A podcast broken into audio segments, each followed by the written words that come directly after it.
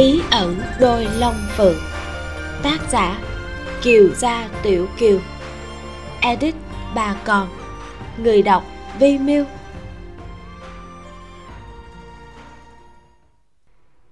Chương 6 thực nghiệm. Hít vào thật sâu cả trăm lần, sở tiêu quay đầu nôn khan một trận. Rốt cuộc buông tha vò máu, xoay người thất tha thất thểu lê tới mép giường. Sau đó hắn vuốt mép giường rồi chậm rãi ngồi xuống, nhắm mắt cúi đầu, thân thể dần dần ngửa về phía sau, ngã người trên gối, hình như đã ngất đi rồi. Khấu lẩm hơi nheo mắt lại suy nghĩ. Mình vừa mới tống tiền sở thượng thư, vàng chưa tới tay thì thằng nhóc này đã nóng vội chơi ám chiêu muốn đòi lại chứ gì?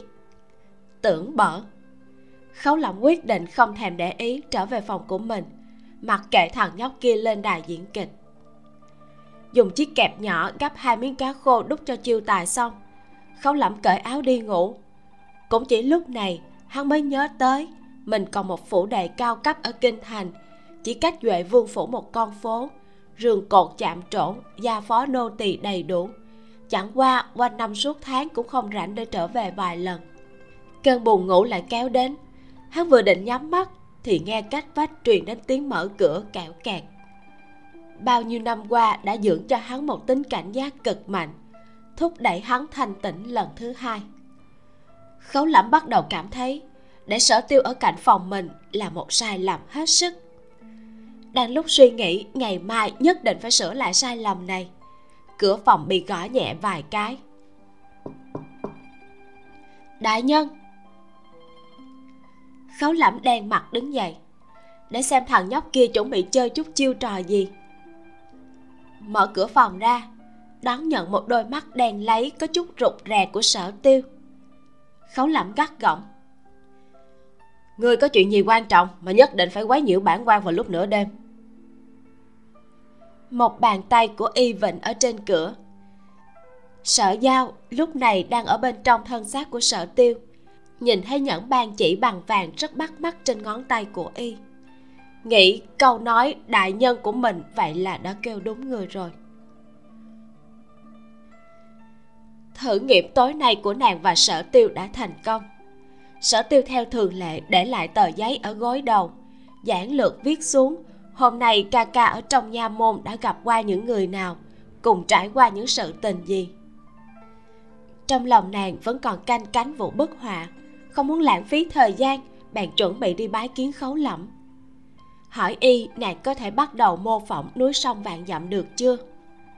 Vừa ra khỏi phòng, lại phát hiện cách vách có ánh nến lọt qua. Nhớ lại ghi chú của sở tiêu về vụ sống một mình. Suy đoán, người trong phòng 8 phần 10 chính là khấu lẫm. Sở giao chắp tay đi thẳng vào vấn đề. Thuộc hạ nhớ đến mật chỉ của thánh thượng, hy vọng có thể sớm chút bắt đầu mô phỏng bức họa kia khấu lạnh cười lạnh, nói. Ngươi nghi ngờ năng lực của bản quan.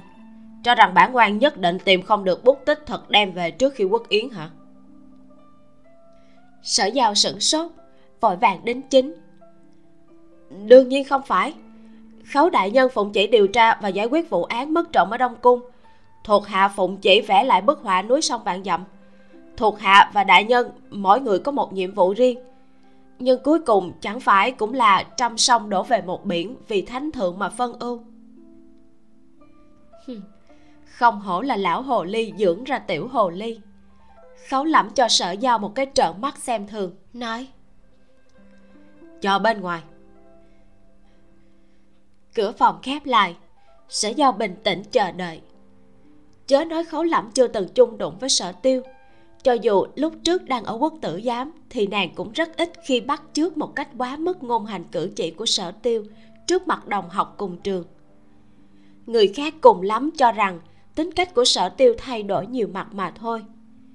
Nàng vẫn luôn biết, viên thiếu cẩn nổi lên lòng nghi ngờ muốn tìm bằng chứng để vạch trần.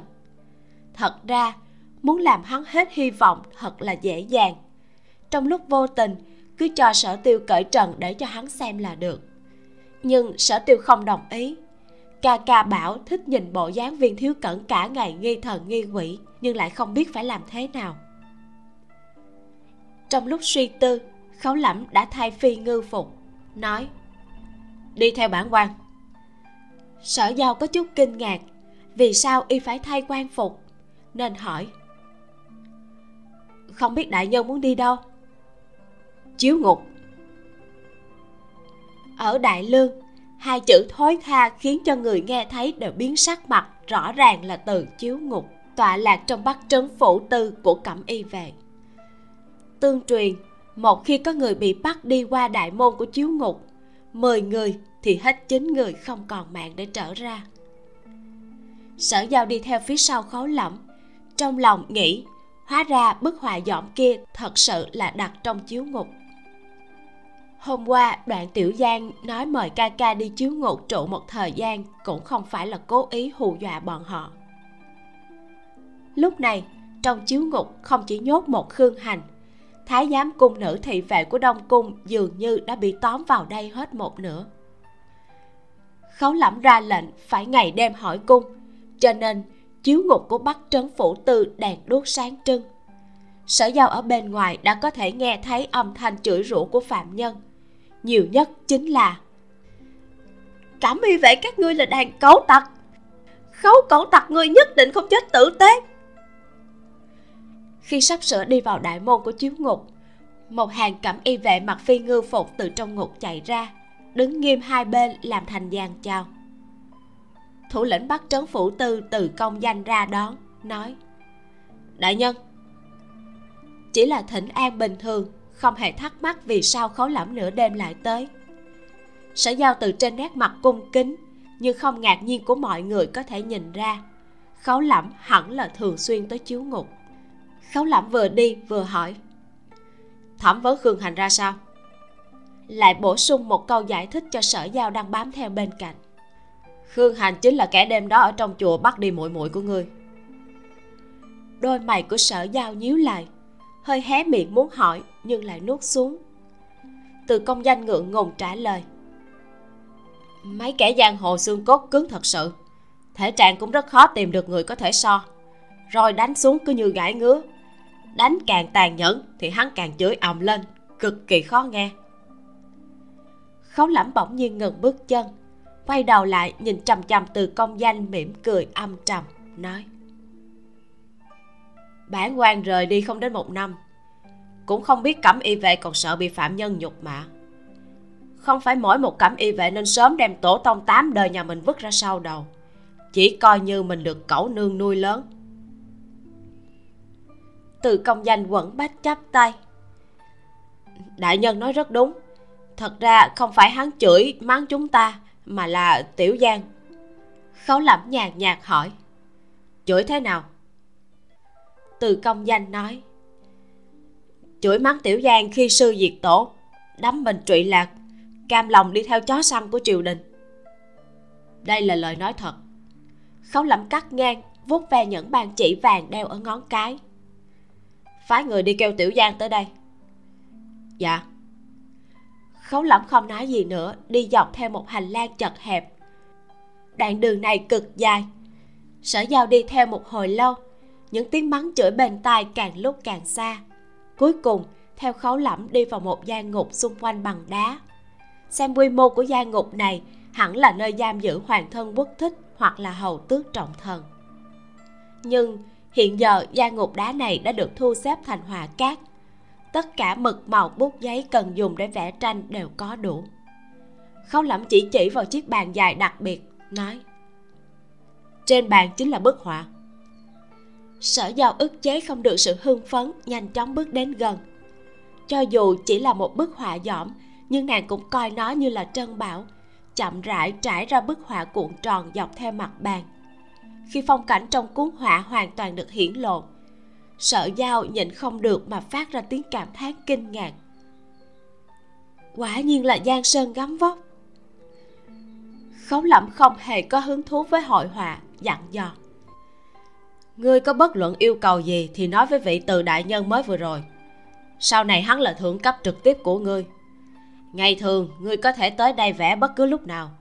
Nhưng buổi sáng khi thao luyện, ngươi cần phải có mặt ở võ trường. Cần nghỉ ngơi thì về phòng ở lúc nãy. Tóm lại, đến làm trong nha môn thì phải để người khác thường xuyên nhìn thấy ngươi. Bằng không sẽ có người nảy sinh hiềm nghi. Sở giao vội đáp, thuộc hạ minh bạch khấu lẩm lười cùng sở giao tán chuyện. Để nàng lại một mình trong ngục đá, còn hắn thì đi đến phòng thẩm vấn. Đoạn tiểu giang cước trình cực nhanh đã ngồi ở đại sảnh chờ lệnh. Khấu lẩm ngồi xuống ghế chủ vị, hỏi. Ngươi có biện pháp làm khương hành khai ra người thuê hắn là ai hay không? Đoạn tiểu giang xuôi tay đáp. Làm nghề của chúng ta, thủ tính chính là quy tắc quan trọng nhất. Muốn cho hắn nói ra cố chủ là ai rất khó khấu lẩm tà tà liếc mắt một cái, nói, là rất khó, chứ đâu phải là tuyệt đối không thể được. Chỉ xem chúng ta đưa ra thứ có thể làm hắn động tâm hay không. Nếu vậy, đoạn tiểu giang cúi đầu trầm ngâm, hồi lâu bất đắc dĩ thở dài. Biện pháp thì có, chỉ là hắn ngẩng đầu, chớp mắt một cái, nhìn thấy khuỷu tay của khấu lẫm đặt lên tay vịnh của ghế thái sư bàn tay chống cầm, còn mắt đã nhắm lại. Đoạn tiểu giang tức khắc im lặng, đưa mắt cho từ công danh ở phía sau ra hiệu cho hắn ra ngoài canh chừng. Đừng để cho thuộc hạ tới tới lui lui thỉnh an vấn an mà đánh thức đại nhân nhà bọn họ. Từ công danh sớm đã quen với tình hình như vậy, nhưng hắn vẫn không thể hiểu được. Chiếu ngục tràn ngập thanh âm mắng chửi đại nhân như thế, thật sự nghe vào có khả năng ru ngủ đến vậy sao? Đối mặt với ánh mắt nghi hoặc của từ công danh. Đoạn tiểu giang nhún vai, đi về hướng nhà giam của khương hành. Khi đoạn tiểu giang trở lại, thì thời gian thật trùng khớp khấu lẩm vừa lúc tỉnh lại. Trong mắt phủ kính tơ máu, ánh mắt có chút mê ly, hỏi, như thế nào? Đoạn tiểu giang bẩm báo, sư huynh đích xác không biết người ra tiền muốn bắt đi sở tiểu thư là ai. Đối phương có tính cảnh giác rất mạnh mỗi khi hẹn gặp mặt, luôn khoác một áo choàng đen phủ kín người. Trên mặt đeo mặt nạ.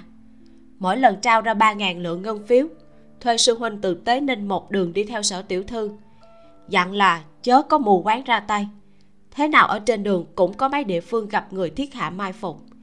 Chờ hai bên động thủ thì mới cho sư huynh thừa lúc hỗn loạn, bắt sở tiểu thư đưa đến một khu hầm mỏ trong thành khai phong. Sau khi thành công, sẽ đưa thêm ba ngàn lượng khấu lẩm nói. Hao phí nhiều tâm huyết như vậy, kế hoạch tính toán rất chặt chẽ, chỉ vì muốn bắt đi một sở tiểu thư. Nghe ra không giống như suy đoán lúc trước của khấu lẩm thấy coi bộ không có liên hệ đến vụ án mất trộm của đông cung, mà có vẻ như nhân lúc cháy nhà mà đi hôi của thì đúng hơn. Dạ không sai, hơn nữa cố chủ ra lệnh. Đoàn tiểu giang lắc đầu không, nói đúng hơn là thật lãnh khóc uy hiếp sư huynh nhất định phải bảo đảm an toàn cho sở tiểu thư, không được thương tổn đến một cọng tóc của nàng. Khấu lẩm tựa lưng vào ghế, ngắm nghía móng tay tu bổ chỉnh tề của mình, nghiền ngẫm, nói, có ý tứ. Xem ra là có kẻ muốn mượn án mất trọng của đông cung để chơi màn kim ốc tàn kiều. Kim ốc tàn kiều nghĩa là xây phòng bằng vàng để giấu người đẹp đoạn tiểu gia nghe không hiểu rõ. Hỏi. Ừ, đối với kẻ hình như cũng có quyền thế như vậy muốn giấu riêng sở tiểu thư thì khi nào động thủ trả được. Vì sao một hai phải tránh sao án mất trộm? Khấu lẩm từ từ giải thích. Nếu động thủ lúc bình thường án điều tra chính là tiểu thư phủ thượng thư bị mất tích. Một khi dốc toàn lực tra xét thì không khó tìm ra kẻ đứng sau màn. Dựa theo tình hình lúc đó nếu không phải ta vừa lúc đi ngang qua cứu sở tiểu thư người nói sở thượng thư làm thế nào mà tra xét được án này?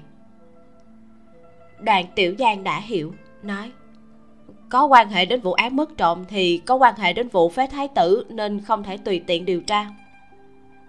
Khấu lẩm nói tiếp động cơ một khi đã nghĩ sai rồi thì muốn bắt được kẻ chủ mưu khó như lên trời. Ta thậm chí nghĩ lại có lẽ động cơ của vụ án mất trộm ở đông cung từ lúc bắt đầu chúng ta đã đoán sai. Mục đích của kẻ trộm cũng không phải ở chỗ khơi mào đảng phái đấu tranh để phế thái tử. Đoàn tiểu giang thấy ngón tay của khấu lẫm gõ nhịp trên tay dựa của ghế ngồi. Mi mắt hơi rũ xuống, biết đại nhân đang đặt mình vào vị trí của nghi phạm để suy đoán hướng đi. Bèn im tiếng an tịnh chờ đợi.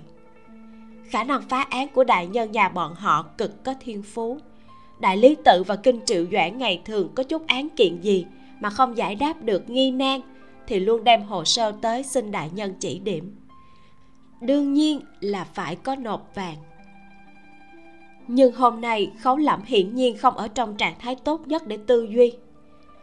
Y xua xua tay nói, tóm lại, mỗi một manh mối đều không thể buông tha. Lập một hồ sơ về sở giao, bắt đầu điều tra những nam nhân có quá nhiều tiếp xúc với nàng đặc biệt là nam nhân đã từng cùng nàng có khúc mắc cảm tình. Đoạn tiểu giang ôm quyền. Tuân mệnh. Khấu lẩm nếu tới chiếu ngục thì thuận tay xử lý cho xong công vụ. Mãi đến sáng khi chuẩn bị rời chiếu ngục thì mới ghé qua căn ngục đá một chuyến. Sở giao đang chăm chú nghiền nát màu bột, nhìn bộ dáng coi bộ đã vẽ cả đêm. Khấu lẩm có chút đầu nặng, chân lân lân trở lại chỗ ở ngủ thẳng một giấc cho đến sau giờ ngọ. Sau khi rời giường đi ra sảnh ngoài của nha môn, trên đường đi, hắn nhìn thấy sở tiêu đang cùng cẩm y về tỷ thí tiễn pháp. Chờ buổi tối về lại chỗ ở, hắn thấy sở tiêu chỉ ngủ cùng lắm là một canh giờ. Sau giờ tí lại đến chiếu ngục tiếp tục vẽ. Trong lòng khó lẫm có chút nhận thức mới về tiểu hồ ly này. Cứ nhìn bộ dáng văn nhược như vậy nhưng thật ra nghị lực và thể lực đều không tệ. Nhưng sau 10 ngày ở chung, khấu lẩm đã ý thức được một chỗ khác thường. Tiểu hồ ly này, mỗi ngày chỉ ngủ một canh giờ. Nhìn sắc mặt cực kém, quần mắt đen xì một mảng. Thế nhưng trước sau vẫn có thể duy trì tinh thần phấn chấn. Ban ngày tung tăng nhảy nhót, buổi tối chuyên tâm vẽ tranh bằng cách nào hắn có thể làm được như vậy? Khấu lẩm nhớ lại cảnh tượng quái dị đêm đó hắn nhìn thấy. Trong lòng cực kỳ nghi hoặc. Thế là, ban đêm, tới gần giờ tí, hắn bay lên nóc nhà bắt đầu giám thị sở tiêu thông qua lỗ hổng được kiến tạo khi xây phòng. Quả nhiên, thấy sở tiêu sau khi tỉnh ngủ liền bò dậy khom lưng, lấy ra một bình rượu từ dưới gầm giường. Bình rượu này hình dạng có khác một chút so với chiếc bình khi trước. Chắc là mấy ngày trước đây gia phó của phụ thượng thư mới đưa tới. Sở tiêu hít mạnh mùi máu xong, liền trở về giường nằm xuống. Chỉ sau chốc lát, liền bật dậy. Cả người phấn chấn, nét mặt tỏa sáng đi đến chiếu ngục. Khấu lẩm ngồi xổm trên nóc nhà mấy ngày. Quan sát sở tiêu liên tiếp mấy ngày đều ngửi mùi máu để nâng cao tinh thần. Rốt cuộc khấu lẩm nhịn không nổi tò mò. Sau khi sở tiêu rời đi bèn đi vào phòng của hắn. Lôi ra bình rượu mà sở tiêu giấu dưới gầm giường. Hắn cũng muốn thử một chút. Chương 7 Diêm Vương. Khấu lẩm cẩn thận, bưng bình đựng đầy máu đặt lên bàn. Mới vừa mở nắp, Thì một mùi tanh hôi dị thường ập vào mũi, Khiến cho hắn suýt nôn. Gương mặt nhăn nhúm gió như hài nhi mới sinh. Khấu lẩm chậm rãi cúi người. Chiếc mũi cao thẳng sắp chạm vào ven bình Thì lại đột nhiên đứng thẳng người. Đầu óc của mình coi bộ có bệnh thật rồi. Nhìn bình máu sền sệt trộn lẫn lông gà. Đây rõ ràng chính là một vò máu gà bình thường. Sao lại có công hiệu nâng cao tinh thần được chứ? Giấc ngủ thiếu mà tinh thần tỉnh táo bộ kỳ quái lắm sao? Khi hắn bằng tuổi sở tiêu, sức lực tinh thần không phải còn mạnh hơn gấp mấy lần. Nghĩ tới nghĩ lui, chủ yếu vì sự yêu thích hít mùi máu gà cổ quái của sở tiêu đã hại hắn liên tưởng có chút hơi quá. Trời sinh khấu lẫm có lòng hiếu kỳ rất nghiêm trọng và một khả năng phán đoán kinh người. Thường thường có thể từ một dấu vết nhỏ như đầu kim để lại là hắn có thể liên tiếp đoán ra bao nhiêu âm mưu quỷ kế có thể bá chiếm vị trí chỉ huy sứ cẩm y vệ mấy năm, trở thành tâm phúc của hoàng đế. Ở kinh thành hoành hành không kiên nể gì, tất cả đều nhờ vào khả năng đặc biệt mà hắn có được. Tuy nhiên, khả năng đặc biệt khiến hắn lấy làm tự hào lại cũng bởi vậy mà khiến cho hắn đôi lúc bị đi đường vòng, tài quá cho nên té đau cuối cùng, khấu làm quyết định phải quan sát thêm mấy ngày nữa mới được hắn lại niêm phong cái bình cẩn thận, rồi nhét trở về dưới gầm giường, để đúng với vị trí ban đầu không xê dịch một ly. Phần giấy có thủng lỗ nhỏ hướng về phía tây bắc. Khấu lẫm vừa đi ra khỏi phòng, liền vừa vặn đụng phải sở tiêu mới vừa từ cổng vòng quẹo vào. Vừa qua khỏi giờ tí, đêm nay trời lại không trăng, duỗi tay chỉ thấy năm ngón. Hai người cách xa nhau khoảng hai trượng. Sở tiêu dừng lại bước chân dường như đang nhìn cho rõ là ai. Chợt lộ ra biểu tình kinh ngạc ôm quyền thịnh an. Ừ, đại nhân ngài tìm thuộc hạ có việc. Khấu lẩm chỉ mặc trung y thân cao ngạo nghễ mặt không đỏ tim không đập loạn đáp. Không lẽ bản quan đi đến phòng ngươi để tìm người làm ấm giường à?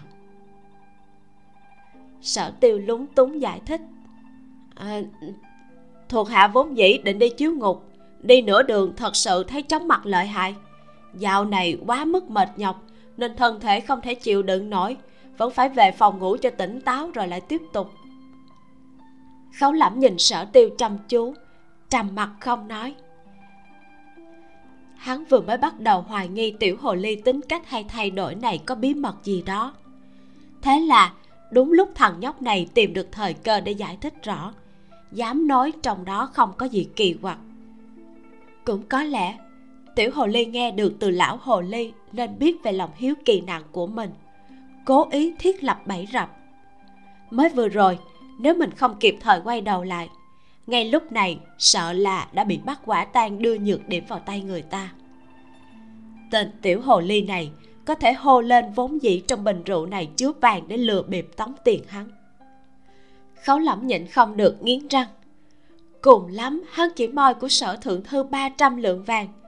Bình rượu này đáng chừng có thể chứa được ít nhất 400 lượng vàng vụn. Thế là muốn kiếm lời 100 lượng từ hắn? Vô sĩ! Dưới ánh mắt dần dần trở nên độc ác của khấu lẩm trong lòng sợ dao bỗng chốc trở nên khẩn trương. Không biết mình chọc giận vị tôn sát thần này ở chỗ nào. Nàng vội đổi đề tài đúng rồi, còn không biết đại nhân tìm thuộc hạ có chuyện gì? Khấu lẩm lạnh lùng nói. Bản quan chỉ muốn báo cho người biết, công văn nhậm chức của người đã được đưa tới, hiển nhiên sẽ thuộc cẩm y vệ bắt trấn phủ tư của ta. Ngừng một chút, lại nói tiếp. Viên thiếu cẩn từ đô đốc phủ cũng sẽ tới bắt trấn phủ tư làm việc. Ngươi và hắn có ân oán gì, bản quan quản không được nhưng bắt trấn phủ tư không phải là quốc tử giám. Hai người các ngươi, nếu dám ở địa bàn của bản quan. Sở giao cúi đầu, nhẹ giọng nói. Thuộc hạ không dám. Không dám là tốt nhất. Khấu lẩm phải mạnh tay áo một cái rồi đẩy cửa trở về phòng. Áp lực bao phủ quanh thân đã được cởi bỏ. Sở giao nhẹ nhàng thở ra một hơi, cũng trở lại phòng của mình. Thật ra nàng không hề đoán ra suy nghĩ của khấu lẫm. Nàng đi đến nửa đường thì thật sự cảm thấy chóng mặt mới vòng lại trở về nghỉ ngơi. Nàng kết hợp với sở tiêu thay phiên sử dụng thân thể của ca ca lăn lộn một thời gian qua. Tuy trạng thái tinh thần của hai người không bị ảnh hưởng, nhưng thân thể của sở tiêu đã gần đến mức suy sụp, cần thiết phải nghỉ ngơi mấy ngày. Nàng dựa lưng vào tường cẩn thận nghe động tĩnh ở cách vách chờ tới khi hoàn toàn yên lặng.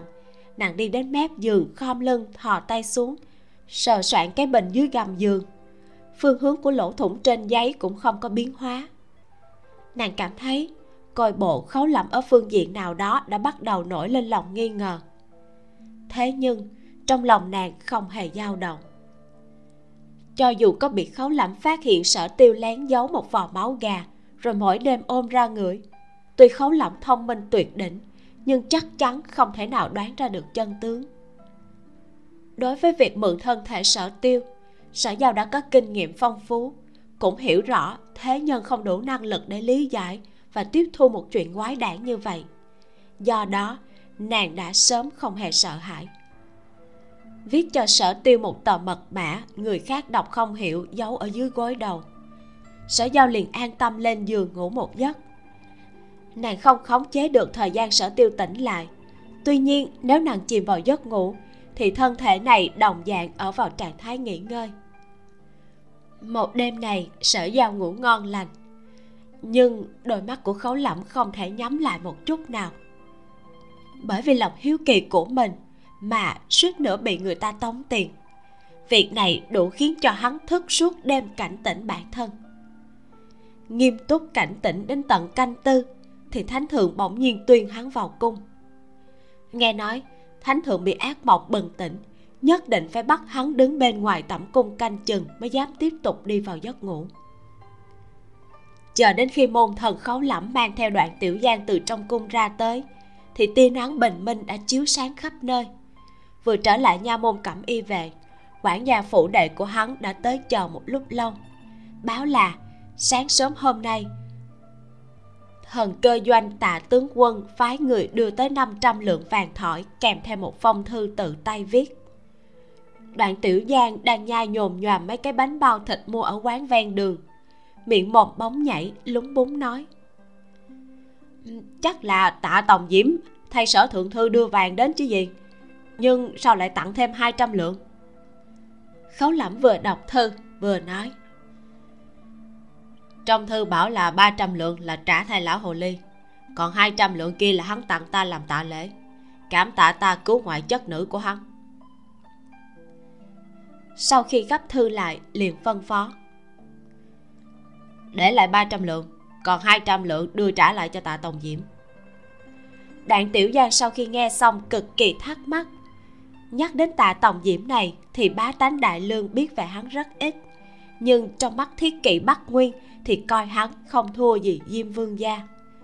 Cũng giống như sở thượng thư trước đây, Vị tạ tướng quân này vẫn luôn ở trong danh sách trị không được của đại nhân nhà bọn họ. Vậy mà, hôm nay lại chủ động tặng lễ cho đại nhân. Càng kỳ lạ hơn chính là, đại nhân nhà bọn họ có biệt hiệu khấu môi môi có thể biết là keo kiệt đến nông nỗi nào, thế nhưng lại đem vàng đã được dâng đến tận miệng, phun trở về một cách dễ dàng như vậy không thể tưởng tượng được. Lúc này, trong phủ thượng thư, dương tổng quản đưa khách quý bước nhanh dọc theo hành lang vượt qua cổng vòm đi vào hậu hoa viên. Dương tổng quản vừa định hô một tiếng tiểu thư, thì kịp nhìn thấy một bóng hình xinh đẹp dường như đang chăm chú vẽ trong đình hóng gió xa xa. Bèn lập tức dừng chân im tiếng. Dương tổng quản nhìn sở giao trưởng thành, biết rõ ràng nhất khi tiểu thư vẽ tranh ngoài trừ thiếu gia, thì không có bất kỳ ai được tới gần quấy rầy. Ông ta quay đầu nhìn người đi phía sau.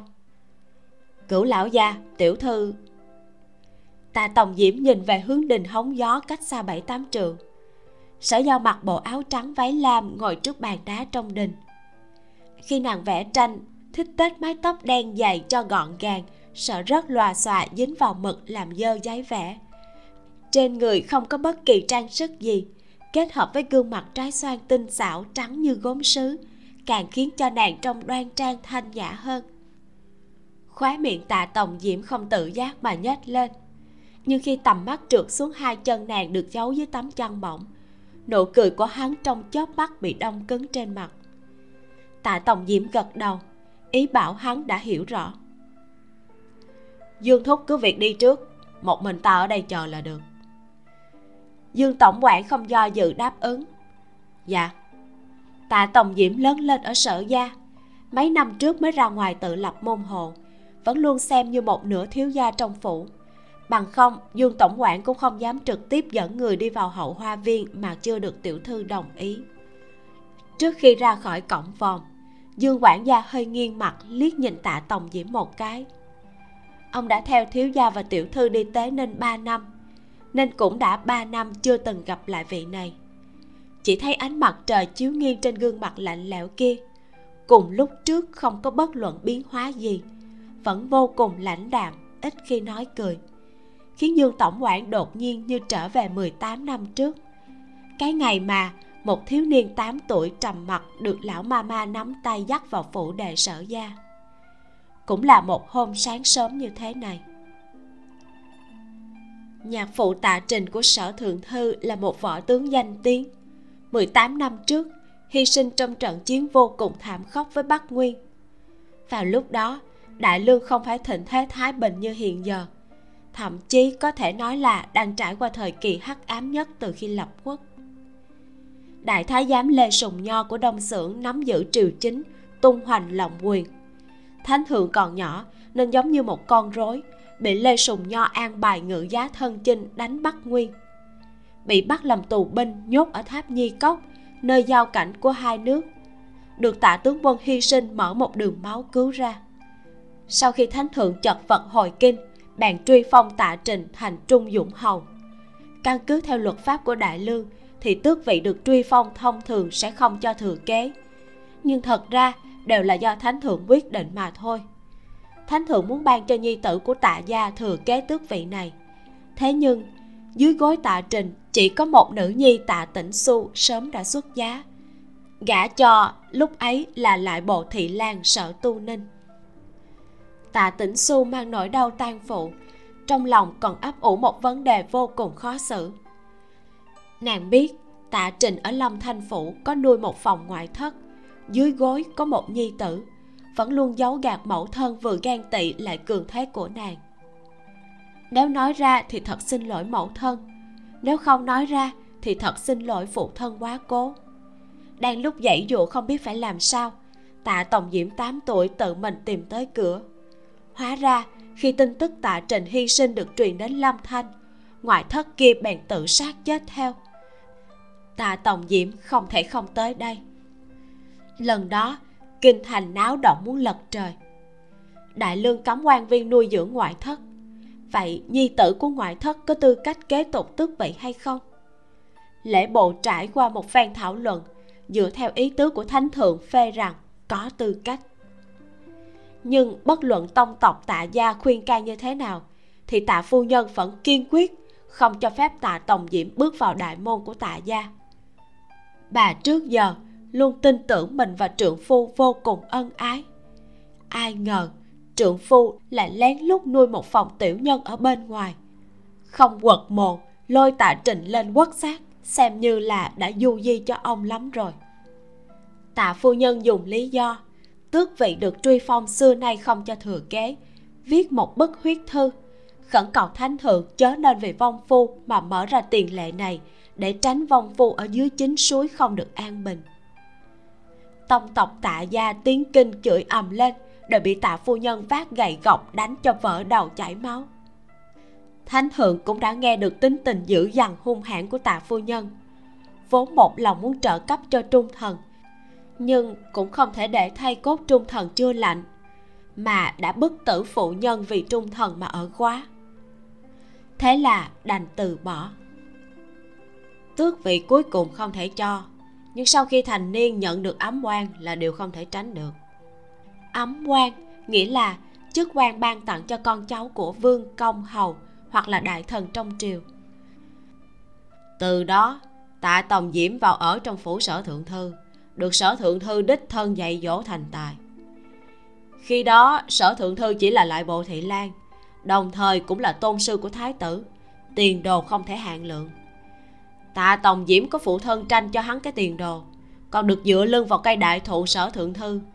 Con đường làm quan hanh thông như là có thần phù trợ. Trong phòng nghị sự của nha môn cẩm y về, khấu lẩm cầm chén trà bằng vàng nhàn nhạt nói, đương nhiên ta cũng không thể chỉ quở trách hắn một chiều. Tạ tòng diễm người này vẫn thật sự là có bản lĩnh. Sát phạt quyết đoán, binh pháp mưu lược đều là nhân tài kiệt xuất so với phụ thân của hắn xuất sắc hơn rất nhiều. Trong mắt thánh thượng đã là người được chọn tốt nhất để tiếp nhận thay tống đô đốc. Tương lai sẽ là nhất phẩm đương triều, rường cột của nước nhà. Đoạn tiểu giang lúng ta lúng túng đứng ở một bên. Hắn vẫn luôn không hiểu rõ vì sao đại nhân nhà mình mỗi khi nhắc tới tạ diêm vương thì biểu tình luôn không quá tự nhiên. Tạ diêm vương hàng năm lăn lộn trong quân doanh đâu có đụng chạm gì đến chức vụ chỉ huy sứ cẩm y vệ của đại nhân nhà mình. Hắn nhịn không được, hỏi. Đại nhân, tạ tòng diễm đắc tội với ngài. Không có. Người đắc tội với ta chẳng lẽ còn có thể tồn tại? Khấu lẩm thổi thổi trên mặt chén trà, dương mắt cười cười. Ta chỉ là nhìn hắn không vừa mắt mà thôi. Cả ngày trưng ra một gương mặt táo bón, giống như tất cả mọi người đều thiếu hắn tiền đoạn tiểu giang nửa tin nửa ngờ. Thật ư? Thật. Khấu lẩm không hề nói dối. Hắn quả thật đơn thuần nhìn tạ tổng diễm không vừa mắt chút nào. Trong kinh hiếm có người biết, cha của khấu lẩm cũng chết trong trận tháp nhi cốc mười mấy năm trước.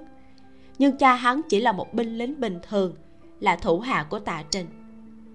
Cha tạ tổng diễm chết đi để lại cho hắn cái ấm quan vừa nhìn liền thấy tiền đồ rực rỡ. Cha khấu lẩm chết đi, để lại cho hắn quy chế, quốc nạn hàng đầu, phụ chết tử thay tiểu thiếu niên 10 tuổi, ngay cả thời gian khóc tan cũng không có, liền bị bắt lên chiến trường, tự hỏa đầu quân làm lên, bắt đầu một cuộc sống lưỡi dao liếm huyết. Hỏa đầu quân nghĩa là binh lính lo cơm nước trong quân đội. Chương 8 hồ sơ. Không khí phòng nghị sự đang trầm mặc thì từ công danh từ bên ngoài cầu kiến. Được khấu lẫm cho gặp, hắn xách theo một bộ hồ sơ có dán nhãn sở giao đi vào. Đại nhân, ngài xem những tin tức thu thập này có tác dụng hay không? Khấu lẫm đem hồ sơ đặt lên bàn mở ra, vừa liếc mắt một cái, thấy bên trong chi chít chữ, bạn không hề nhìn thêm. Ngươi cứ trình bày đi dạ. Từ công danh ôn quyền. Hồi đại nhân, sở tiểu thư cũng là nhân vật được biết tới trong kinh thành. Bởi vì chân bị tật nên ngày thường rất ít khi ra cửa. Tình cảm cũng không phức tạp. Dựa theo yêu cầu của đại nhân để điều tra, có hai người liên quan đến vấn đề tình cảm với sở tiểu thư. Một người là là thái tử minh hạnh. Khấu lẩm nói ra thay hắn từ công danh thở phào, nói tiếp. Sở thượng thư là lão sư của thái tử. Sở tiểu thư và thái tử là thanh mai trúc mã. Ngay khi còn nhỏ, sở tiểu thư đã là người đầu tiên được thánh thượng thầm chọn cho vị trí thái tử phi. Nhưng bác tự chưa so, thì sở tiểu thư đã gãy chân vì bị té xuống từ trên lầu hai của phủ đệ. Lúc đó, hoài nghi bởi vì hậu trạch tranh sủng nên có người động tay động chân ở lan can nhưng trước sau vẫn không tra ra nguyên nhân. Sở thượng thư dưới cơn thịnh nộ lôi thiếp thất ra đánh một trận rồi đuổi ra khỏi phủ. Khấu lập ngắt lời. Thái tử lướt qua đi. Lúc sở giao té gãy chân mới có vài tuổi. Giữa hai hài tử còn mặc quần hở mông thì làm thế nào mà có tâm tư gì với nhau? Cùng lắm bởi vì thân phận của mỗi người nên bị thế nhân gán ghép với nhau mà thôi. Đại nhân nói rất đúng. Từ công danh liên tục gật đầu ngoại trừ thái tử, người thứ hai là ngu thanh, đích thứ tử của phúc kiến tổng binh ngu khang an. Đoạn tiểu giang đang ngồi một bên bắt chéo chân trên ghế ăn điểm tâm, sửng sốt.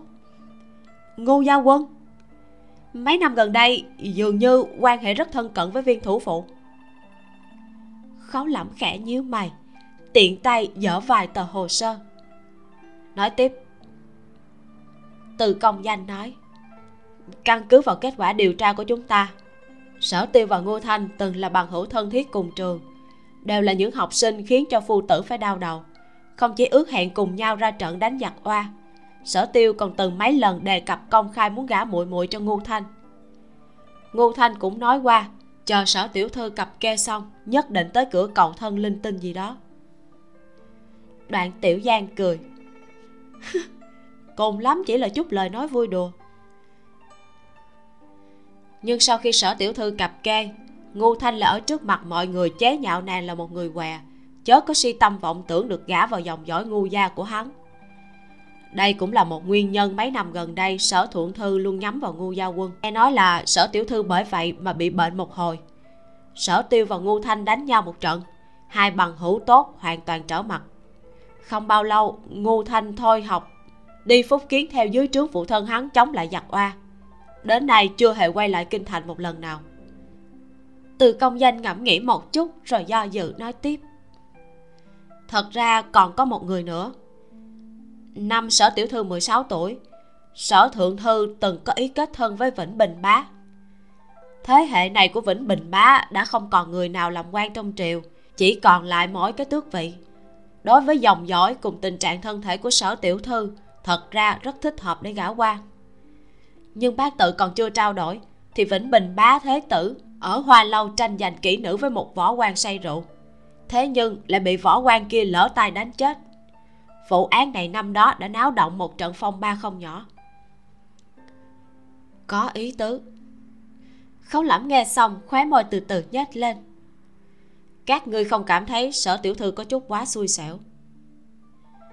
Ý của đại nhân là, có người ở sau lưng cố ý dở trò quỷ không muốn để sở tiểu thư gả ra ngoài.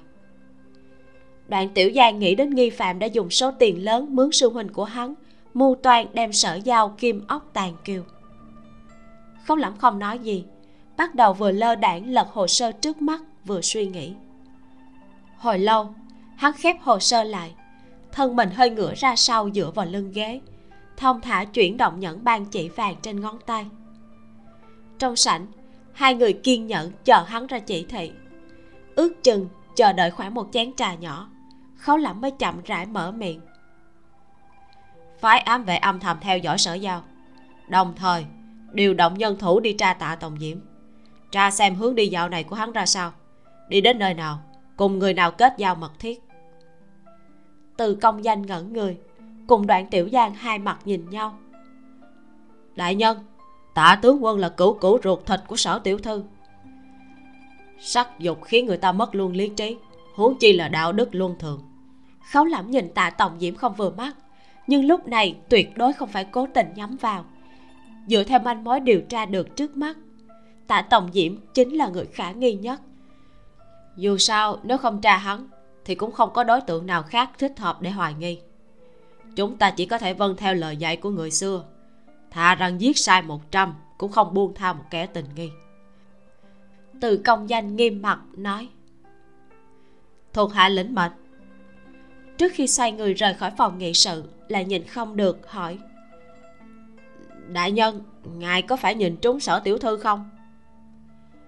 Khấu lẩm bị hỏi một câu khiến cho hắn ngẩn người ra. Hả? Từ công danh oán giận than chúng ta vì án mất trộm của đông cung đã vội tới sức đầu mẻ trán ngài còn có thời gian nhàn nhã đi quản chuyện không đâu của sở tiểu thư. Khấu lãm lời giải thích. Hắn vẫn luôn có cảm giác vụ sở giao bị bắt và án mất trộm của đông cung không chừng có một sợi dây gắn kết với nhau. Trong đình hóng gió của phủ thượng thư, sở giao nhất bút chấm mực. Tâm tư tuy không đặt trên giấy tuyên thành nhưng cũng không chú ý tới người đang đứng cách xa sáu bảy trường nàng vẫn luôn tự hỏi, đêm qua khấu lẩm lẻn vào trong phòng sở tiêu rốt cuộc là muốn điều tra cái gì? Đến tột cùng là hoài nghi điều gì? Mãi đến khi cánh tay đau nhất nàng mới hồi tâm buông bút. Khi hoạt động phần cổ, sở giao thoáng thấy một góc áo choàng đen ở chỗ cổng vòng đôi mắt lập tức sáng ngời. Nàng cất tiếng. Tiểu cửu cửu tạ tổng diễm dựa vào vách tường đứng yên thật lâu, hơi cong khóe môi. Tuy là đang cười, nhưng nét lạnh lùng trên gương mặt cũng không hiện ra vài phần nhu hòa. Giao giao, vẽ xong rồi sao? Sở giao vẫy tay. Không sao, tiểu cửu cửu lại đây đi.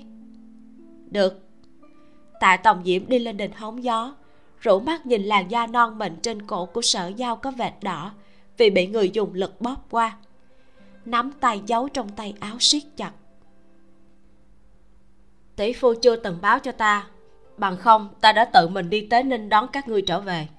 Trên đường cũng sẽ không xảy ra chuyện. Cha cũng không dự đoán được mà.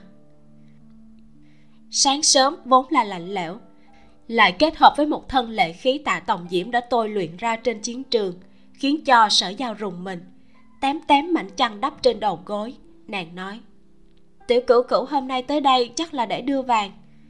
Cha đã nói đến chuyện vay tiền phải không? Dùng từ vay này không khỏi quá xa lạ.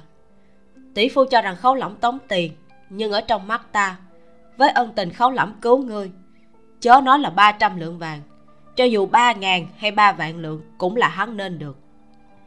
Tạ tổng diễm ngồi xuống đối diện nàng đôi mắt hướng tới trên bàn đá muốn biết sở giao vẽ cái gì mà mất cả nửa ngày là một số chân dung của nam nhân. Đây là sắc mặt sở giao nghiêm trọng lên, chỉ vào giấy tuyên thành, nói, đây chính là người ngày đó theo chúng ta lên thuyền ở tế ninh. Đáng tiếc là ta không có bản lĩnh nhìn qua là nhớ kỹ, họa không ra toàn bộ diện mạo của bọn chúng. Người muốn đưa cho thuận thiên phủ. Tạ tổng diễm cầm lên những chân dung kia. Nét vẽ của ngươi càng ngày càng giống với a tiêu tạ tổng diễm cũng không biết bí mật giữa nàng và sở tiêu. Chỉ cho rằng từ nhỏ nàng coi ca ca là thần tượng nên yêu thích bắt chước ca ca. Không, ta muốn nhờ đoạn tiểu giang, đoạn đại nhân nhìn một cái. Sở giao đính chính. Lúc ấy ở thương châu, vài người này vốn dĩ cực kỳ càng rỡ ngồi chung quanh chúng ta. Nhưng khi vừa nhìn thấy đoạn tiểu giang thì thần sắc lại thay đổi, vội vàng rời đi sở giao đã muốn vẽ ra từ sớm, nhưng mấy người đó cải trang quá kỹ, người nào cũng lông mày rậm và râu xồm xoàm. Hôm nay, sở dĩ nàng lại quyết định vẽ ra vì nàng muốn mượn cớ đi một chuyến nha môn cẩm y về. Để xem, sở tiêu thông qua tờ giấy nhỏ nhét ở gối đầu có thể tìm được tin tức gì có ích hay không? Tạ tổng diễm hơi gật đầu, nói, ta có thể đưa đến đó thay ngươi. Sở giao chống bàn đá đứng lên, nói tiểu cửu cửu nếu có rảnh, hãy đưa ta ra ngoài một chuyến. Đi đến nơi nào, cha cũng đều bắt mười mấy gia phó kè theo bảo hộ. Ta hồi kinh đã bao nhiêu ngày rồi mà vẫn còn chưa bao giờ ra khỏi cửa. Cũng muốn ra ngoài hít thở không khí một chút. Người bình thường ngồi lâu, chân cũng sẽ tê. Huống chi chân cẳng không tiện như sở giao. Khi đứng dậy, thân mình khó tránh khỏi nghiêng ngã. Bàn tay tạ tổng diễm định đưa ra ngoài ba lần, nhưng đều không dấu vết mà thu trở về chỉ lên tiếng đáp ứng. Được. Ra cửa, ngồi trên xe ngựa. Có tạ tổng diễm hộ tống. Sở giao chỉ cần dẫn theo một thị nữ phụ trách để đỡ nàng. Cửa lớn của nhà môn cẩm y về, cho dù không nghiêm ngặt thủ vệ, nhưng cũng không ai dám tới gần. Bất kỳ là quan hay dân trong kinh thành, trốn tránh còn không kịp nữa kìa. Cho nên, thủ vệ cẩm y vệ nhìn thấy có một chiếc xe ngựa một đường tới gần, sắp sửa đụng ngã ngạch cửa, cũng chưa dừng lại bèn suýt nữa là rút ra tú xuân đao bên hông. Tà tổng diễm nhảy xuống xe ngựa, cũng không nhiều lời lấy ra thẻ bài treo bên hông dơ lên. Cẩm y vệ tuy được thế nhân xưng là quỷ khóc thần sầu, nhưng khi thấy diêm vương gia trước mặt cũng không dám dương oai, lập tức thỉnh an vấn an đi vào thông báo. Sở giao ngồi trong xe ngựa an tĩnh chờ, muốn gặp chính là đoạn tiểu giang và sở tiêu nhưng chỉ có đoạn tiểu giang đi ra. Nói, sở tiêu đang bận rộn phá án trong chiếu ngục, không tiện gặp khách. Sở tiêu thì có thể phá án cái khỉ khô gì? Vừa nghe là biết ngay khấu lẩm cố ý cản trở. Sở giao vốn dĩ cho rằng, mang theo tàu tổng diễm tới đây, thì y sẽ cho ba phần thể diện nữa chứ. Nàng chỉ đành đem mấy bức họa kia cách màn cửa xe ngựa giao cho đoàn tiểu giang. Trên đường trở về, sở giao tâm sự nặng nề tạ tổng diễm cũng nặng nề ngồi bên cạnh không nói một lời. Khi xe ngựa sắp nhập phủ thượng thư, hắn mới dùng thanh âm trầm thấp hỏi. Giao giao, vì sao ngươi nhất định tự mình đi một chuyến đến nha môn cẩm y về? Là muốn gặp a tiêu hay là khấu chỉ huy sứ? Sở giao, nao nao, nàng nói. Dĩ nhiên là gặp ca ca, ta gặp khấu đại nhân làm cái gì? Tạ tổng diễm rũ mắt, nói giao giao. Khấu lẫm không phải là người hiệp nghĩa. Hắn cứu người hoàn toàn là vì tính cách thích xen vào chuyện của người khác. Cái gì mà thích xét nhà không thích giết người, đều là vớ vẩn. Năm đó khi ngươi còn nhỏ, triều đình quét sạch loạn đảng là một màn gió tanh mưa máu. Ngươi chỉ là không biết khấu lẫm đã giết hơn một nửa gia quyến của quan viên trong kinh. Dẫm lên đầu người khắp nơi mới bò được đến vị trí chỉ huy sứ cẩm y về về sau vì củng cố quyền thế, hắn đã tàn hại không biết bao nhiêu là trung lương. Chỉ là hiện giờ, triều cục ổn định, không cần hắn phải dở thủ đoạn vừa ti tiện lại tàn nhẫn như lúc trước mà thôi. Những chuyện tạ tổng diễm nói ra, sở giao đã sớm nghe được. Nhưng cảm y vệ làm việc, cho dù là tàn hại trung lương thì chẳng lẽ không phải vì nghe theo ý chỉ của thánh thượng hay sao? Tuy nhiên, sở giao sẽ không tranh luận với tạ tổng diễm về vấn đề này khấu lẫm là nịnh thần hay là trung thần? Coi bộ cũng chẳng có quan hệ gì với nàng. Sở tiêu nghe sở giao dặn dò, bèn nghỉ ngơi ba ngày để dưỡng đủ tinh thần. Ngày thứ tư, nửa đêm giờ tí, hắn lại lôi bình máu dưới gầm giường đem ra. Máu gà đã đặt ở đó vài ngày nên vừa tanh vừa thối, màu máu đã biến thành màu đen vẫn đục. Sở tiêu căn bản không cần ôm bình hít sâu, chỉ cần nhìn một cái là cảm giác hoa mắt đã đến ngay nhưng ngay đúng vào lúc này, thì cửa phòng bị một bàn chân đá văng ra. Sở tiêu bị dọa đến nỗi tức khắc tỉnh táo tinh thần. Đại đại đại nhân. Chỉ thấy khấu lẩm bọc áo lông chồn khoanh tay trước ngực đi đến. Phía sau còn đi theo hai gã cẩm y vệ mặt mày kinh ngạc. Khấu lẩm hất cầm nhìn hắn, cười như không cười. Sở bách hộ, ngươi đang làm cái gì thế? Ngồi xổm trên nóc nhà canh ba đêm rốt cuộc vì tò mò mà suýt bị sở tiêu bắt quả tang đụng vào bình máu của hắn. Bởi vậy, đêm nay khấu lẫm quyết định hóa bị động thành chủ động. Tiêu trừ cái tai họa ngầm tùy thời có khả năng bị lừa bịp tống tiền này. Cho nên, đêm nay hắn lôi theo hai thủ hạ cùng nhau ngồi xổm canh chừng, để cho bọn chúng tận mắt nhìn thấy mà làm chứng cho hắn. Chương 9 sinh bệnh. Sở tiêu cuốn quýt đầy lại miệng bình ngượng ngùng nói.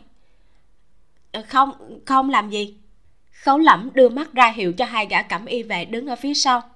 Một gã cẩm y vệ bước lên đẩy sở tiêu ra, tiến hành kiểm tra cái bình bị mùi hôi làm cho buồn nôn. Đại nhân, nhìn như là một vò máu gà. Khấu lẩm ung dung nói. Sở bách hộ ngươi nói cho bản quan biết, ở trong phòng ngủ giấu dưới một vò máu gà là muốn làm gì? Thuộc hạ sở tiêu trột dạ. Dĩ nhiên, không thể nói là để uống. Nhỡ mà khấu lẫm bắt hắn uống ngay tại chỗ, thì làm sao đây?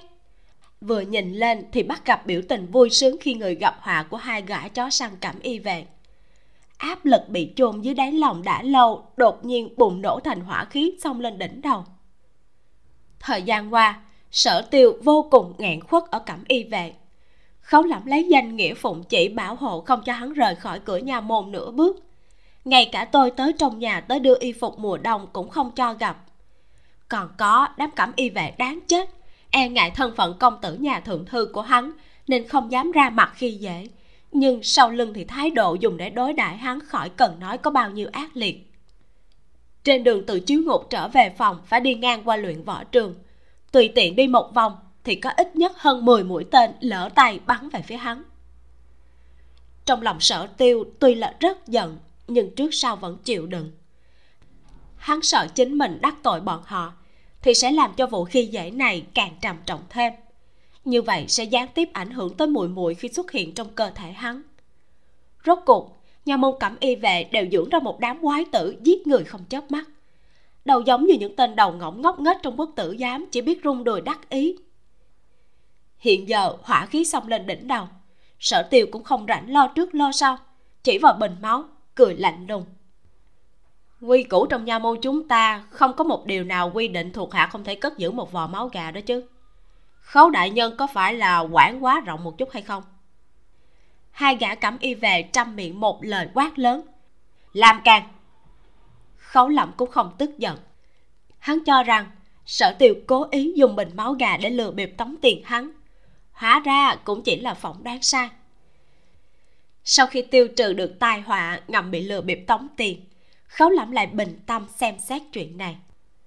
Bèn quay về phỏng đoán lúc ban đầu của mình. Sở tiêu tàn trữ máu gà, coi bộ có liên quan đến vụ dư thừa tình lực. Chợt nhớ ra một vấn đề. Khấu lẩm nhìn chằm chằm nam tử tuấn tú trước mặt. Thằng nhóc này hiện giờ mặt mày khó chịu. Nhìn có vẻ là đứa tính tình nóng nảy. Nhưng lúc trước tiếp xúc vài lần thì lại thấy là một đứa bình tĩnh, giỏi ăn nói, biết tự kềm chế. Cùng một cá nhân, nhưng có hai loại tính cách hoàn toàn khác hẳn. Tuy rằng kỳ quái, nhưng cũng không phải là chuyện khác lạ. Khấu lẩm chỉ vào chính mình, nói, nhưng còn có một quy củ. Khi chỉ huy sứ hỏi chuyện, thì nhất định phải trả lời đúng sự thật. Sở tiêu cứng mặt, thầm nghĩ chính mình coi bộ không thể tránh thoát cũng không biết khấu lẩm đã phát hiện được bao nhiêu. Đầu óc sở tiêu nhanh chóng xoay chuyển, liếc nhìn hai gã cảm y vệ một cái, nói ừ, việc này đề cập đến bí ẩn của thuộc hạ thuộc hạ chỉ nguyện nói cho một mình đại nhân mà thôi. Khấu lẩm không cho rằng hắn sẽ nói lời thật, nhưng vẫn tò mò muốn nghe xem sao. Các ngươi đi ra ngoài. Đợi hai gã cảm y vệ rời đi, sở tiêu ôm quyền bịa đặt lung tung. Đại nhân sự tình là như thế này. Chắc đại nhân đã từng nghe qua, thuộc hạ và viên thiếu cẩn học cùng trường nhiều năm. Trước nay vẫn bất hòa. Thằng khỉ kia từ nhỏ đã tập võ, công phu mèo quào của thuộc hạ không phải là đối thủ của hắn. Thế là bèn tâm tâm niệm niệm phải áp chế hắn ở những mặt khác. Khấu lẩm kéo ra ghế dựa ngồi xuống. Học vấn. Sở tiêu gật đầu. Không sai, tài hoa của viên thiếu cẩn cũng không thua thuộc hạ sở dĩ thuộc hạ có bản lĩnh trước sau đè hắn, khiến hắn ngồi ở vị trí vạn năm lão nhị. Hoàn toàn dựa vào bí tịch độc môn, khiến thuộc hạ luôn có được tinh lực tràn đầy.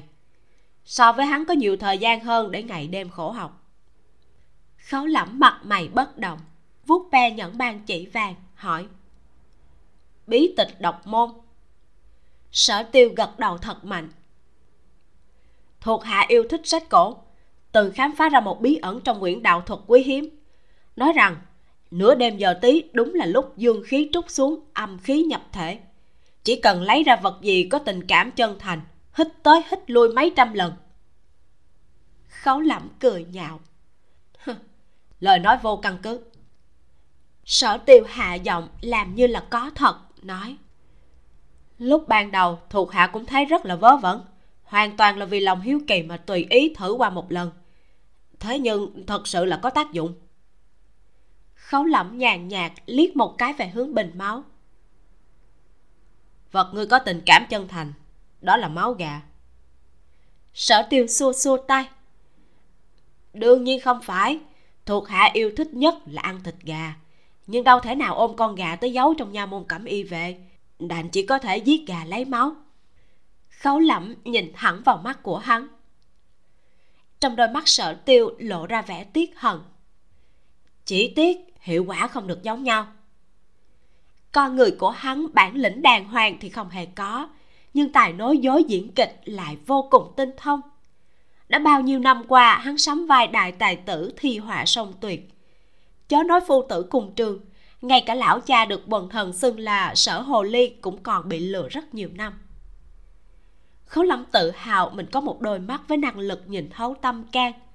Cực kỳ áp đảo, nhìn trầm trầm sở tiêu nửa ngày, cũng hoàn toàn không nhìn ra hắn có nửa điểm chột dạ nào. Đúng lúc, trong lòng khấu lẩm đang bắt đầu chửi thầm. Sở tiêu lại ngửa mặt lên trời thở dài. Thật ra để đổi lấy tinh lực sung túc cũng đã khiến cho thân thể này trả giá quá đắt. Làm cho trước khi thi đình thuộc hạ bị một phen bệnh nặng bất đắc dĩ phải đến tế ninh tĩnh dưỡng. Hiện giờ cũng không thể cô phụ thánh thượng gửi gắm nên mới. Thôi được rồi. Tiền căn hậu quả nói có sách mắt có chứng. Thế nhưng khấu lẩm vẫn không tin được một chữ nào. Bởi vì nếu hắn tin vào chuyện của sở tiêu thì chẳng khác gì tin tưởng thế gian có quỷ. Hắn hơi có chút mất hứng rã rời đứng dậy. Ngươi thích ngửi thì cứ ngửi bản quan cũng lười quản người đến tột cùng cổ quái ra sao? Chỉ nhớ kỹ, đừng có gây chuyện. Thuộc hạ ghi nhớ trong lòng. Tiễn đi khấu lẩm sợ tiêu toát ra một thân mồ hôi lạnh. Hắn lại tiếp tục màn ngửi máu gà nhưng lại không bị choáng váng chút nào. Biết là tối nay cảm giác đó sợ là đã bị phế đi rồi, bèn đơn giản lên giường ngủ tiếp. Khấu lẩm đi ra khỏi phòng sở tiêu đi về phòng nghị sự để xử lý vụ án, nhưng lại không cách gì tập trung được. Trong đầu không ngừng xoay quanh lời nói của sở tiêu. Biết rõ đó chỉ là lời bịa đặt, nhưng cố tình vứt đi không được. Vì thế, khi khấu lẩm đang nghe từ công danh báo cáo những tiến triển gần đây nhất, hắn bèn phân phó mấy tên thủ hạ đi điều tra một ít tin tức. Hóa ra, thằng nhóc sở tiêu này đích xác yêu thích nhất là ăn thịt gà. Sau khi điều tra rõ trong lòng khấu lẩm dường như có móng vuốt mèo không ngừng cào cào. Cố nén một ngày, rốt cuộc tới gần nửa đêm nhịn không được. Hắn nhất định phải tự mình thử một lần. Chứng minh sở tiêu căn bản chỉ nói bậy khấu lẩm từ trên giường ngồi dậy lẩm bẩm tự nói.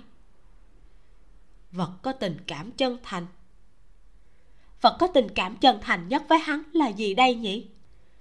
Hắn mở cửa ngăn bí mật lấy ra máy thổi vàng rồng học theo bộ dáng của sở tiêu, hít sâu cả trăm hơi. Không có công hiệu.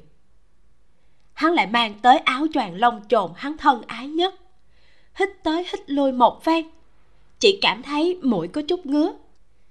Nghe ý tứ của sở tiêu vật chết sợ là không phát huy tác dụng mạnh mẽ. Hắn liếc mắt nhìn một vòng quanh phòng, thấy được chiêu tài lười biếng nằm cuộn tròn trong giỏ tre khấu lẫm liền ôm chiêu tài tới. Vùi toàn bộ gương mặt vào bộ lông mềm mại xõa tung của chiêu tài. Ngưng tụ tinh thần. Dồn khí đan điền. Vận dụng nội lực. Hít vào thở ra liên tục. Trong lúc làm cái việc mà ngay cả chính mình cũng cho rằng cực kỳ là buồn cười. Khấu lẫm vẫn nghiêm túc phân tích khả năng có thể xảy ra. Nếu đã xác định được sở tiêu chưa từng nói dối, vậy thì việc hắn ngửi máu có thể nâng cao tinh thần, tuyệt đối không quan hệ tới đạo thuật. Chắc chắn thuộc về tâm lý bị thôi miên mãnh liệt. Thật mau, khấu lẩm đã biết sở tiêu đích thực không có nói sai. Cái vụ ngửi đồ này thật sự là có thể nâng cao tinh thần. Từ áo lông trồn đến chiêu tài, hắn một lúc hít vào quá nhiều lông tơ, liên tiếp hắt xì không ngừng tuôn ra một tràng hắt xì xanh cả mặt mày thẳng đến canh năm. Dọa cho đạn tiểu giang phải thi triển khinh công vượt nóc băng tường đi túng thái y sách về. Suốt một đêm này, sở tiêu rung như cày sấy. Nửa đêm bị khấu lẩm đá cửa xông vào khiến cho máu gà hình như không còn tác dụng. Đang muốn nghĩ ra biện pháp gì khác là thì lại nghe khấu lẩm ở cách vách hắt xì không ngừng, còn khàn giọng quát một tiếng. Sở tiêu xem bản quan có lột da của người ra không? Mới đầu không biết nguyên nhân vì sao. Về sau sự tình đồn ra ầm ĩ. Sở tiêu mơ hồ suy nghĩ, tức khắc nghẹn họng nhìn trân trối. Thôi chết, lần này coi bộ đã đắc tội thảm với khấu lẫm rồi. Nhưng chuyện này thật sự trách sở tiêu hắn được sao? Sở tiêu có chút hoảng sợ, vừa cảm thấy cực kỳ oan uổng, vừa sầu lo không biết khấu lỏng muốn đối phó với mình như thế nào hắn chỉ còn cách trốn vào phòng vẽ tranh trong chiếu ngục, dùng mật chiếu của thánh thượng coi như kim bài hộ thể. Thế nhưng, buổi sáng vẫn bị từ công danh phái người đến phòng vẽ tranh kêu ra ngoài. Nó có nhiệm vụ cần sai khiến hắn. Sở tiêu lo sợ bất an, ra khỏi phòng vẽ tranh nghe tiếng phạm nhân kêu rên, lại nhìn thấy trên mặt đất có vết máu vừa dụng hình chưa kịp rửa sạch. Chứng vận huyết bèn xông tới một cách dễ dàng, trợn trắng mắt trực tiếp ngã xuống đất không dậy nổi. Đoạn tiểu giang canh năm xâm nhập thái y viện, tin tức khấu lẫm sinh bệnh cấp tính bay nhanh truyền khắp kinh thành. Dương tổng quản bẩm báo cho sở giao, không phải là phiên bản do dân gian đồn thổi, mà do tai mắt của sở thượng thư từ thái y viện điều tra được, tương đối gần với sự thật nhất. Thời tiết mỗi ngày một lạnh lẽo hơn. Sở giao thân thể ốm yếu nên bây giờ đã phải mặc y phục mùa đông. Nàng đang bọc áo choàng ngồi ở hành lang đọc sách. Nghe xong dương tổng quản bẩm báo, đầu tiên là sửng sốt một trận. Suy nghĩ một chút, liền hiểu ra bệnh cấp tính của khấu đại nhân từ đâu mà đến. Nàng quá sức buồn cười, dùng quyển sách che khuất môi đỏ nhẹ nhàng cười thành tiếng. Vị khấu đại nhân này, lòng hiếu kỳ rất nặng, nàng đã được nghe qua, chỉ là không thể ngờ được sẽ tò mò đến cảnh giới như vậy. Cũng coi như là một nhân vật kỳ diệu đó nha. Dương quản gia đứng ở một bên, nhìn thấy sở giao bật cười cũng vô cùng sửng sốt. Suy nghĩ xem, từ khi tiểu thư xảy ra tai nạn ngoài ý muốn, thì đây là lần thứ mấy thấy nàng cười thoải mái như vậy. Nhưng mà nụ cười của sở giao thật mau liền ngừng. Chỉ vì nàng nhớ tới lòng hiếu kỳ của khấu lẩm luôn khiến y phải tìm hiểu cho ra ngọn nguồn tất cả những bí mật. Nghe nói năm đó, trên tay y có một án tử. Ngỗ tác suy đoán thời gian tử vong không trùng khớp với thời gian gây án. Hoài nghi, người chết đã từng bị vùi vào tuyết. Khấu lẩm nghe vậy, liền lôi một đám tử tù trong chiếu ngục ra, lột sạch y phục rồi ném trên nền tuyết. Nhìn bọn người kia đang sống sờ sờ, cho đến khi bị đông chết dùng để làm đối chứng đây chỉ là nghe được đồn đãi mà thôi, còn thật hay giả thì sở tiêu cũng không biết. Chính vì thế, nàng cũng không rõ ràng lắm khóc lắm có thể đem vụ tự mình hại mình này đổ lên đầu sở tiêu hay không. Chiếu theo tác phong hành sự của y là rất có khả năng. Đặc biệt, vài ngày nay, cảm ứng giữa nàng và sở tiêu đã bị gián đoạn, cũng không biết tình huống của sở tiêu trong nhà môn như thế nào. Đang lo lắng thì cả người nàng bỗng nhiên rùng mình. Không có nguyên nhân lại bị một trận đầu ván mắt hoa, sở giao thầm giật mình, vội nói. Dương thúc, đêm qua tao ngủ không ngon. Thân mình có chút không khỏe, đang nghĩ muốn ngủ thêm trong chốc lát. Thúc hãy phân phó mọi người đi xuống, chớ có người nào tới quấy nhiễu ta. Dương quản gia đã sớm thành thói quen. Dạ được, tiểu thư. Sở giao vội vàng lên giường nằm. Chỉ chốc lát sau liền bất tỉnh nhân sự chương 10 giao việc. Khi sở giao tỉnh lại, đầu đau như muốn nứt ra. Đập vào mí mắt là một khuôn mặt chữ điền góc cạnh rõ ràng. Hai hàng mày rậm, mắt nhỏ thon dài cực linh động. Chính là từ công danh. Nàng hơi kinh hãi, vội vàng từ trên ghế đứng dậy hành lễ. Từ đại nhân, không cần phải quan sát hoàn cảnh chỉ cần nghe tiếng kêu rên lọt vào tai là đã biết mình đang ở trong phòng thẩm vấn trong chiếu ngục. Từ công danh chắp tay sau lưng mỉa mai. Sở bách hộ, đang êm đẹp vì sao ngất đi rồi? Thân thể của ngươi cũng không khỏe. Vừa vặn thái y chưa rời khỏi đây, hay là cũng chuẩn bệnh cho ngươi một chút? Nếu không, truyền tới tai của sở thượng thư. Sở giao vội nói à bệnh cũ mà thôi, không sao đâu, đa tạ từ đại nhân quan tâm từ công danh nhếch miệng cười lạnh. Vậy ngươi hãy nói thật một câu. Đến tột cùng ngươi sử dụng ám chiêu gì trên người của chỉ huy sứ đại nhân thế? Đại nhân bệnh tới hung mảnh thái y nói là lòng tờ tắc nghẽn không thở được. Hắn căn bản không thể hiểu nổi nguyên nhân. Mọi ngày đại nhân vẫn thường xuyên tiếp xúc với lông tơ đâu bao giờ xảy ra vấn đề. Trừ khi đầu của đại nhân bị lừa đá ôm một đống lông tơ liên tục hít vào thì mới có thể ra nông nổi. Theo như biểu tình nghiến răng nghiến lợi của đại nhân khi nhắc tới sở tiêu hôm nay, khẳng định bệnh kia có liên quan đến sở tiêu. Sở giao hơi cúi đầu, im lặng chống đỡ. Nàng cũng không rõ tình huống cụ thể giữa ca ca và khấu lẫm, cho nên ít nói thì sẽ ít sai. Hơn nữa, nàng đã sớm chú ý tới trên bàn bày một bộ quan phục cẩm y vệ mới tinh được gấp chỉnh tề bên cạnh còn đặt một thanh tú xuân đao. Là nhìn trên người chính mình vẫn mặc thường phục. Nàng suy đoán, mục đích của từ công danh tới gặp cũng không phải để hưng sư vấn tội. Sở giao vẫn luôn không hé răng. Từ công danh quả nhiên không tiếp tục bức bách, chỉ nói người thân mang hoàng mệnh, ở cẩm y vệ lãnh chức bách hộ chỉ vì che giấu tai mắt. Chưa từng nghĩ tới phân công nhiệm vụ cho ngươi. Sợ làm ngươi phân tâm không vẽ được núi sông vạn dặm nhưng hôm nay xem ra ngươi chắc hẳn cảm thấy quá nhàn. Vì thế đại nhân cố ý dặn dò. Nói ngươi tinh lực quá tràn đầy. Sau này không ngại an bài chút nhiệm vụ đơn giản thích hợp cho ngươi. Vừa không làm ngươi ở trong nha môn cảm thấy phiền chán, lại không khiến cho người khác nghi ngờ.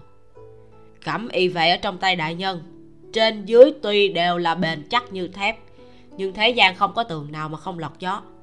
Nếu lỡ không cẩn thận bị tiết lộ ra ngoài tí tẹo nào, thì vẫn phải đến phiền đại nhân gánh vác hậu quả bảo hòa bị trộm. Quan viên trong triều không mấy người biết được, nên đến nay cũng không có bất luận tin tức gì truyền ra bên ngoài. Còn các quan viên đủ tư cách biết việc này đều hiểu rõ ràng đây là một vấn đề quan trọng. Vấn đề này giống như cây kim đâm vào trong tim của thánh thượng. Kẻ nào dám can đảm nói bậy một câu, xui xẻo tới tay cẩm y ám vệ vô hình vô ảnh, thì trên cơ bản, nửa đời sau cũng chỉ có thể vượt qua ở chiếu ngục. Sở giao biết đây chỉ là khâu lẩm cố ý tìm phiền toái cho ca ca. Nhưng chưa chắc cũng không phải là một chuyện tốt. Sở tiêu trong vụ này cứ bị nhốt trong nha môn ăn không ngồi rồi. Phỏng chừng là phiền chán muốn chết. Sau này, còn lại gần nửa năm, tìm một nhiệm vụ nào đó cho ca ca làm thì chắc cũng hợp ý hắn. Sở giao ôm quyền, nói, nguyện ý nghe từ đại nhân sai phái. Từ công danh vốn dĩ cho rằng sở tiêu sẽ lôi mật chiếu của thánh thượng ra áp đảo mình. Chưa từng nghĩ sẽ đáp ứng sảng khoái như vậy làm cho hắn cảm thấy ngoài ý muốn. Đáp. Vậy được. Ngươi hãy đi thay quan phục. Sau đó mang 10 giáo úy đi ra thành tây đào mương máng tắc nghẽn. Xong lại đi thành đông tu sửa đường phố bị sụp. Vị trí cụ thể thì trước khi ra cửa sẽ có người nói cho ngươi. Sở giao hơi giật mình. Từ đại nhân đây là chức trách của ngũ thành binh mã tư chứ ạ? À?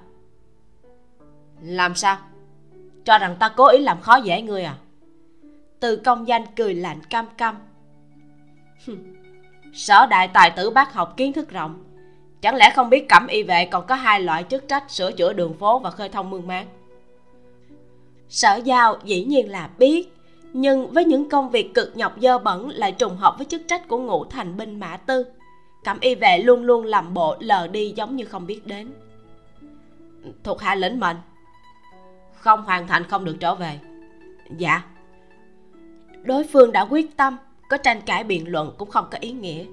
Không cho khấu lẩm phun ra một ngụm ác khí nghẹn trong ngực, đó là không có khả năng. Bị phân công chút việc dơ bẩn còn đỡ hơn nhiều so với bị tống tiền. Dù gì, sở tiêu cũng mang hoàng mệnh trên người, có lẽ khấu lẩm cũng không dám làm quá phận sở giao cục mắt lấy bộ quan phục trên bàn đi về phòng vẽ tranh để thay ra. Thoát y, mặc vào quan phục, động tác của nàng nhẹ nhàng chậm chạp, tận lực không chạm vào thân thể. Tầm mắt của nàng càng không dám nhìn xuống thân dưới. Tuy là thân thể của ca ca, nhưng nàng cũng rất quẩn bách. Đặc biệt khi đi nhà xí là khổ sở nhất. Đôi mắt nhắm không được mà mở to càng không được. Bởi vậy, mỗi lần yêu cầu nhập thân sở giao đều không ngại phiền, nhắc đi nhắc lại sở tiêu phải uống ít nước. Ngàn vạn lần phải uống thật ít nước. Thay xong phi ngư phục, đeo túi xuân đau bên hông, nhét vào người lệnh bài bằng ngà. Sở giao duỗi cánh tay đánh giá bộ dáng oai hùng của chính mình. Có một cảm giác sửng sốt kiểu như nằm mơ không chân thật. Cầm theo bản đồ ra cửa mười giáo úy của bắc trấn phủ tư hôm nay sẽ theo sở giao làm nhiệm vụ, đã sớm mang theo công cụ chờ bên ngoài nha môn. Nàng y theo điểm đánh dấu trên bản đồ. Đầu tiên là đi bộ hướng thành tây. Cống rãnh và mương máng trong kinh thành gánh vác công năng thoát nước rất quan trọng. Nếu có rất nhỏ tắc nghẽn mà không dọn sạch. Gặp được mưa to thì thật dễ dàng gây ra lũ lụt, cũng không phải là một việc nhỏ. Đến chỗ đường mương được đánh dấu trên bản đồ sở giao nhìn xuống thăm dò, liền thấy đáy mương quả nhiên là tụ lại không ít bùn lầy. Tương đối kỳ quái chính là, dưới mương còn có rất nhiều đá cục nằm ngổn ngang, giống như có người khuân đến thảy vào. Chắc không phải khấu lẫm vì làm khó dễ nên cố ý cho người làm vậy chứ nhỉ? Sở giao cực kỳ hết ý kiến. Tốt xấu gì, sở tiêu cũng lãnh chức bách hộ, không cần tự mình đi xuống đào bùn chỉ cần đứng ở trên trong coi là được. Kiểm tra xong, sở giao quay đầu ra lệnh cho các giáo úy. Bắt đầu đi. Nhóm giáo úy uể oải đáp ứng vâng rồi chậm rì rì cầm xẻng nhảy xuống mương. Một đám giống như không được ăn cơm no. Sở giao không khỏi nhíu mày. Dựa theo tốc độ như vậy thì có đào đến tối mai cũng chưa sạch. Nhóm giáo úy vừa lao động vừa trộn ngắm biểu tình của sở bách hồ. Sau đó lại nhìn nhau bọn họ chờ sở tiêu này mở miệng răng dạy, thì mới có cơ hội căn cứ theo đoạn đại nhân phân phó, dùng lời nói để chèn ép và chọc giận hắn. Nhưng lạ thay, sở tiêu này lại cứ thản nhiên đứng yên, không nói một lời. Làm cho màn biểu diễn mà bọn họ tập luyện thật tốt từ trước không có cơ hội mở màn. Bởi vì, sở giao cơ bản không thấy có gì đáng để nổi giận. Nàng và sở tiêu có thể thay phiên nhau bọn họ thích kéo thì cứ kéo, xem ai lì hơn ai. Cứ thế mà, cầm cự hết một buổi trưa. Tới gần lúc hoàng hôn, sở giao suy nghĩ chắc sắp đến thời điểm sở tiêu tỉnh táo lại. Nàng dùng nhánh cây viết xuống một chữ tỉnh trên đất bùn dưới chân. Vừa mới viết xong, thì từ xa có một hàng bốn người chậm rãi đi tới, làm như kinh ngạc hô lên. Ôi chao, các ngươi nhìn kìa không phải là sở đại tài tử hay sao? À không. Hiện giờ phải xưng hô một tiếng là sở bách hộ mới đúng. Sở giao làm như không có việc gì, dùng chân che đi chữ dưới bùn. Thanh âm này nàng nghe có chút quen tai. Nhất thời nghĩ không ra là ai. Suy đoán chắc là bạn cùng trường quốc tử giám lúc trước của ca ca. Ba năm không thấy, sở huynh hồi kinh cũng không muốn cùng chúng ta hội tụ một chút sao? Bốn người kia đi về hướng của sở giao. Chưa tới gần liền dùng tay che mũi. Sở huynh đang làm cái gì vậy? Thông mương mát à? Đây không phải là công việc của ngũ thành binh mã tư hay sao? Nhìn bọn họ khoa trương biểu diễn một cách vụng về, sở giao vẫn không có biểu tình dư thừa, chắp tay nói. Hóa ra là thẩm huynh, liễu huynh, dương huynh và triệu huynh là bạn cùng trường quốc tử giám với ca ca lúc xưa. Cũng là hậu nhân thế gia, nhưng sở giao không rõ quan chức hiện nay của bọn họ. Chỉ biết là thuộc về phe viên đảng, chó săn của viên thiếu cẩn. Nhìn dáng vẻ coi bộ, viên thiếu cẩn đã biết được ca ca đắc tội với khấu lẫm, nên bị phái tới khơi thông mương máng. Vì thế, bèn cố ý triệu tập bốn người này đến đây trào phúng. Quả nhiên liền nghe tên cầm đầu thẩm kỳ bóp cổ tay, thở dài, nói. À, sở huynh tuy rằng bỏ lỡ thi đình, tốt xấu gì cũng hái được cái danh hội nguyên. Hiện giờ vậy mà hắn nói xong, họ liễu lại tiếp tục. Họ liễu nói xong, họ dương tiếp tục. Thao thao bất tuyệt, chăm chọc mỉa mai mà không hề gây được một chút lực sát thương nào cho sở giao. Nàng thầm nghĩ ba năm qua đi, thế nhưng viên thiếu cẩn không hề tiến bộ. Nàng không muốn để ý tới, nên cứ để mặc kệ bọn chúng nói cho sướng. Muốn chờ cho bọn chúng cảm thấy không thú vị, tự động rời đi. Đàn chán muốn chết, quét mắt ra đầu hẻm, nàng thoáng nhìn thấy một thân ảnh quen thuộc mặc áo xanh đậm hô hấp của sở giao cứng lại. Nàng dùng ánh mắt ngăn lại đối phương đang định tiến lại gần, khiến cho đối phương dừng bước chân sau đó nhanh chóng chuyển tầm mắt, vượt qua mương máng lên đường phố rộng rãi phía trên. Chỉ thấy trước một nhà tủ lầu có mấy chiếc xe ngựa dừng lại, trong đó có một chiếc trang trí rất hoa mỹ. Bốn người đang lải nhải, phát hiện thần thái của sở tiêu này có điểm lạ. Đồng loạt đưa mắt nhìn theo hướng hắn đang dõi trong, cũng thấy được chiếc xe ngựa đập vào mắt mọi người kia. Sở tiêu này lại bỗng nhiên thu hồi ánh mắt, mặt hướng về hoàng cung chắp tay cung kính nghiêm trang, nói, bất luận đang ở vị trí nào, mục đích cuối cùng của người làm quan đều để phục vụ cho đại lương, chia sẻ với thánh thượng, tạo phúc cho bá tánh mà thôi. Sở mổ đi làm việc trước, sau này chúng ta lại gặp. Nói xong, bèn nhìn thẳng đi về hướng mương máng. Bốn người kia đầu óc mờ mịt, nhìn bộ dáng này là chuẩn bị xuống mương máng cùng nhóm giáo úy đào bung thẩm kỳ lại một lần nữa hướng lên chiếc xe ngựa hoa lệ kia, liếc mắt một cái. Có thể đảm đương vị trí đầu lĩnh của tiểu đội bốn người này, hắn vẫn có chỗ hơn người. Chẳng lẽ xe ngựa kia, ba người khác nín thở? Cùng trường nhiều năm, sở tiêu này trong mắt bọn họ giỏi nhất là diễn kịch. Luôn ngầm không coi ai ra gì, quậy tung trời nhưng trước mặt phu tử lại bày ra vẻ kính cẩn, nghe theo, thuần lương phúc hậu vô hại. Hai gương mặt của hắn thay đổi liên tục, quả thật khiến cho người khác không thể nào xem thấu. Thông qua hành động và ngôn ngữ của sở tiêu này, cùng với kinh nghiệm bị chơi khăm ở quốc tử giám, bốn người suy đoán, xe ngựa kia vô cùng có khả năng là của đường kim thánh thượng. Thánh thượng cải trang ra cung không phải là chuyện hiếm lạ thời điểm này, không chừng đang ngồi ở trà lâu nhìn bọn họ. Nhưng thằng khỉ này, quỷ kế đa đoan, cũng có khả năng đang thiết lập cái hố cho bọn họ nhảy vào. Làm sao bây giờ? Đương nhiên, thà rằng tin là có, chứ không thể đoán rằng không. Bốn người trao đổi ánh mắt, vội vàng thay đổi một gương mặt tươi cười, đuổi theo sở tiêu chân thành tha thiết tuyên bố. Sở huynh nói không sai, chúng ta làm quan là vì thánh thượng phân ưu công việc tạo phúc cho dân chúng thì không phân biệt đắt rẻ sang hèn. Nói xong, còn sợ sở tiêu này sẽ cự tuyệt, sắn tay áo đồng loạt hăng hái nhảy ngay xuống mương. Sở giao dừng bước chân, nhàn nhạt quét mắt liếc bọn họ một cái, quay qua nhóm giáo úy đang xem náo nhiệt.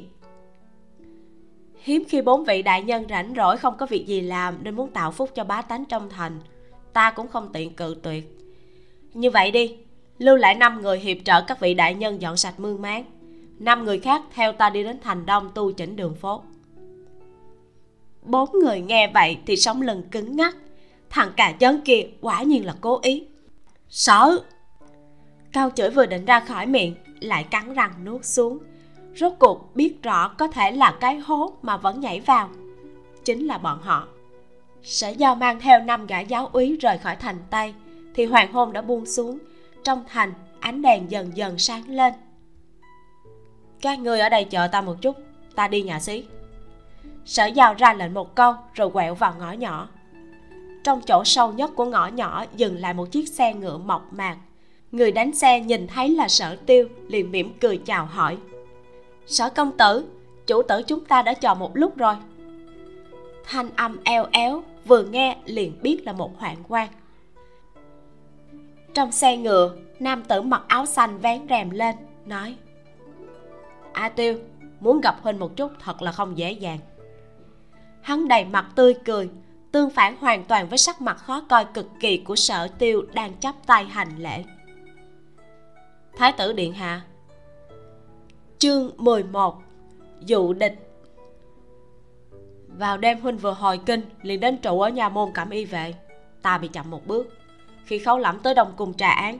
Ta có đề qua là muốn gặp mặt ngươi, lại bị hắn lấy cớ qua loa mà gạt đi. Thái tử minh hành vừa nói chuyện, vừa cười tủm tỉm vẫy vẫy tay, ý bảo nàng lên xe ngựa ngồi.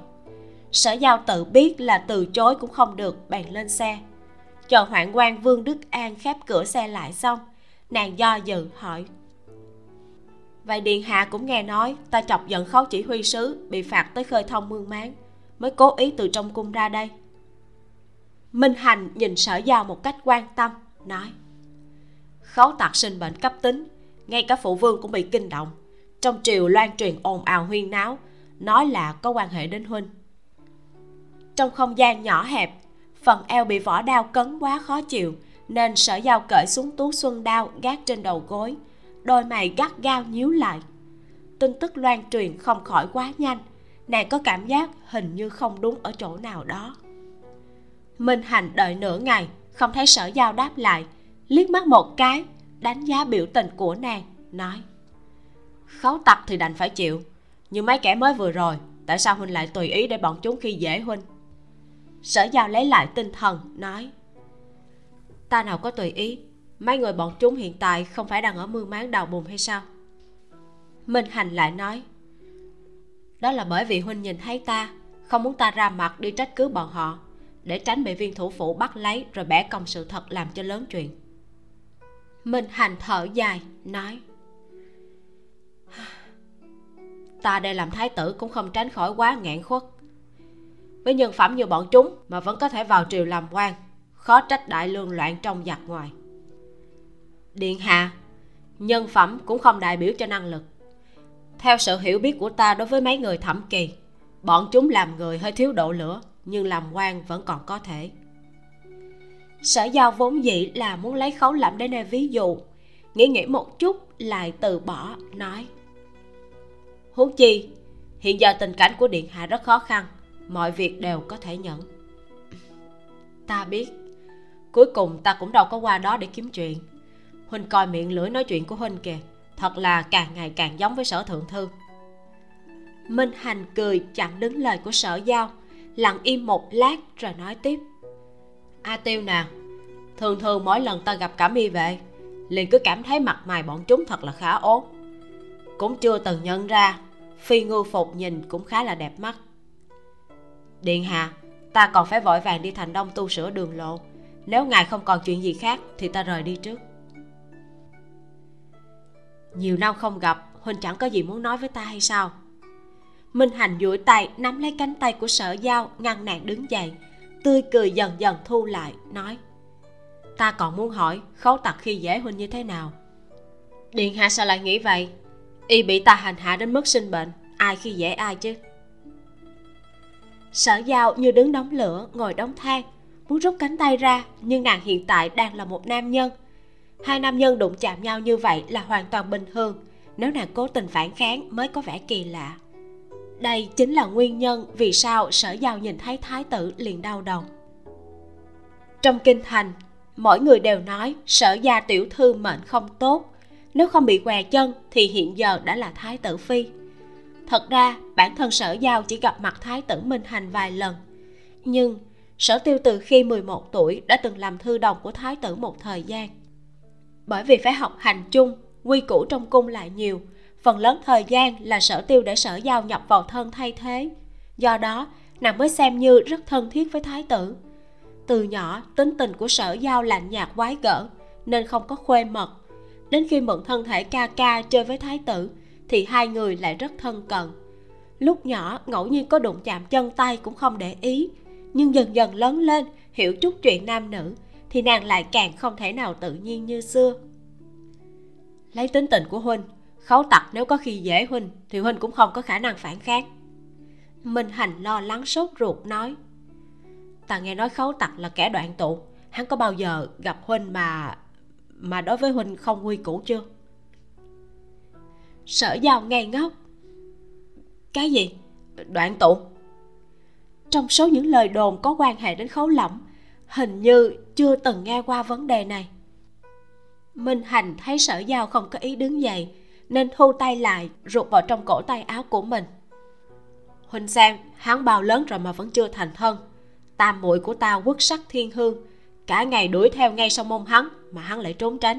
Không phải đoạn tụ thì là cái gì? Sở giao giải thích. Chẳng qua y nhập quan trường sớm, hiện giờ cũng mới có hai mươi mấy tuổi, đâu tính là bao lớn được chứ? Minh hành đưa ra chứng cứ đầy đủ. Không chỉ như thế, hắn lựa chọn cẩm y vệ luôn là những thiếu niên thanh tú, đặc biệt là tên đoạn tiểu giang kia kìa. Thấp bé nhỏ xinh, giống y như tiểu cô nương. Sở giao lại phản bác. Cẩm y vệ chính là thân quân của thiên tử, người có gương mặt bất chính, đâu thể nào trúng cử.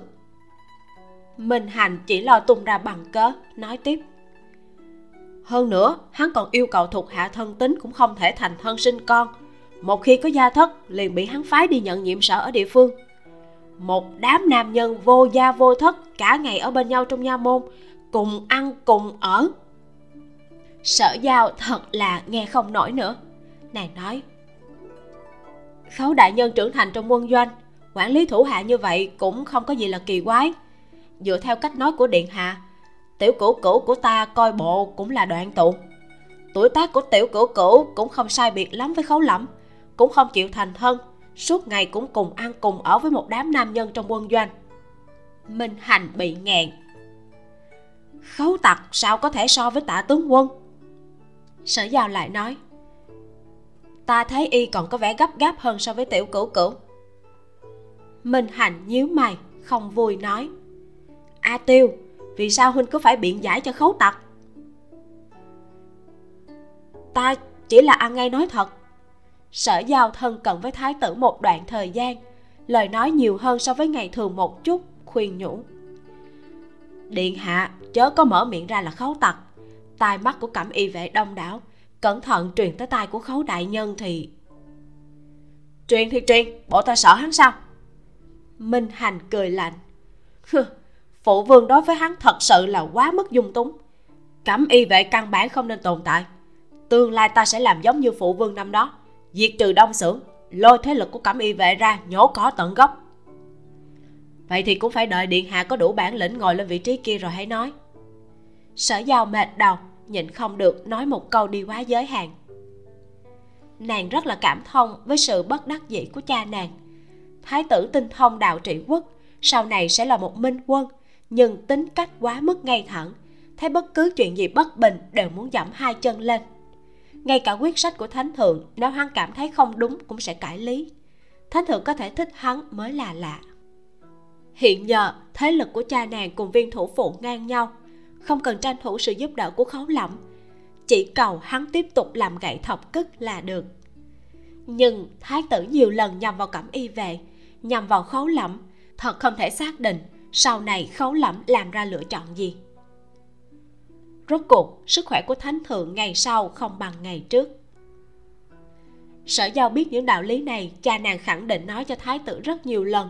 Không cần nàng phải tốn thêm miệng lưỡi. Nàng nói, ta đi làm việc. Nàng xuống xe ngựa minh hành lại nhô đầu ra, kêu, a tiêu. Sở giao quay lưng về phía xe ngựa nghe thái tử gọi với theo, vốn định quay đầu lại. Đôi mắt lại bị một tia sáng lạnh lẽo xẹt qua. Nàng cảnh giác, tìm nguồn của tia sáng kia. Chỉ thấy một kẻ mặc đồ đen đang ngồi trên nóc nhà phía bên kia đường, cầm cây cung trong tay. Mũi tên đen với lông đuôi trắng đang nhắm trúng ngay trán của thái tử. Đồng tử của sở giao đột nhiên co chặt, vừa mới phản ứng lại thì bàn tay thích khách kéo dây cùng đã buông ra. Vèo một tiếng, mũi tên phá gió, vùng vút lao tới sở giao không có thời gian để kinh hô, nhanh chóng quyết định xoay người giơ lên tú xuân đao thảy về phía đầu của minh hành. Sở tiêu từ nhỏ muốn đi tòng quân, luôn bám theo ngô thanh, con trai của tổng bình phúc kiến luyện chút võ công. Sở giao tuy không hiểu chiêu thức, nhưng sức lực của thân thể của sở tiêu vẫn còn đó. Huống chi, trọng lượng của tú xuân đao tính luôn cả vỏ cũng không nhẹ. Minh hành không thông võ học, bị quăng trúng đầu, chịu đựng không nổi trực tiếp té bật ngửa vào trong xe ngựa hoạn quan vương đức an bị hoảng sợ, đang muốn la lên trách cứ sở giao, thì nghe một âm thanh vung vút vang lên. Một mũi tên nhọn bay qua đỉnh đầu hắn, bắn trúng khung của xe ngựa, cắm sâu cả tấc. Thân mũi tên vẫn còn rung rẩy, phát ra tiếng vù vù. Lúc này, sở giao mới hô lên. Cấm ý vệ! Sự sửng sốt của vương đức an qua đi, cũng kinh hoàng hô to. Thích khách! Có thích khách! Thái tử ra cửa, không có khả năng chỉ mang theo một hoạn quan lúc sở giao vừa ném đao thì máy kim ngô vệ ẩn mình liền nhảy ra. Sở giao lập tức chỉ tay về hướng nóc nhà. Nơi đó! Hai kim ngô vệ đuổi theo thích khách. Người kia lưu lại bảo hộ thái tử. Năm cẩm y vệ đang chờ sở giao ở ngoài ngõ nhỏ cũng rút đao vọt vào. Đúng là bọn họ phụng mệnh làm khó dễ sở giao. Không sai, nhưng cũng phụng mệnh bảo hộ sở giao an toàn. Sở giao nhìn chằm chằm nóc nhà phía bên kia. Sau khi mũi tên bắn không trúng đích thích khách xoay người liền biến mất như bóng ma. Người có được khinh công như vậy ở vùng kinh thành thật là hiếm thấy. Sở giao quay đầu lại, liếc nhìn mũi tên có chui lông trắng cắm trên khung xe ngựa, nghĩ mà sợ. Trong ánh mắt nàng không khỏi hiện lên sự hồ nghi. Vương đức an vào trong xe ngựa, nâng minh hành dậy hỏi, điện hạ không có việc gì chứ? Thấy trán của thái tử bị ném sưng đỏ, tiếng truyền thái y suýt nữa là bị buộc miệng thốt ra. Minh hành che trán lại, hỏi, a tiêu đâu? A tiêu có chuyện gì hay không? Ta không sao. Sở giao đi tới, nhổ xuống mũi tên kia, nói, khinh công của thích khách kia cực kỳ tốt, sợ là bắt không được. Lúc này đã rối loạn rồi, điện hạ về cung trước đi thôi. Đúng vậy, điện hạ. Chúng ta mau quay về đi sắc mặt của vương đức an trắng bệch.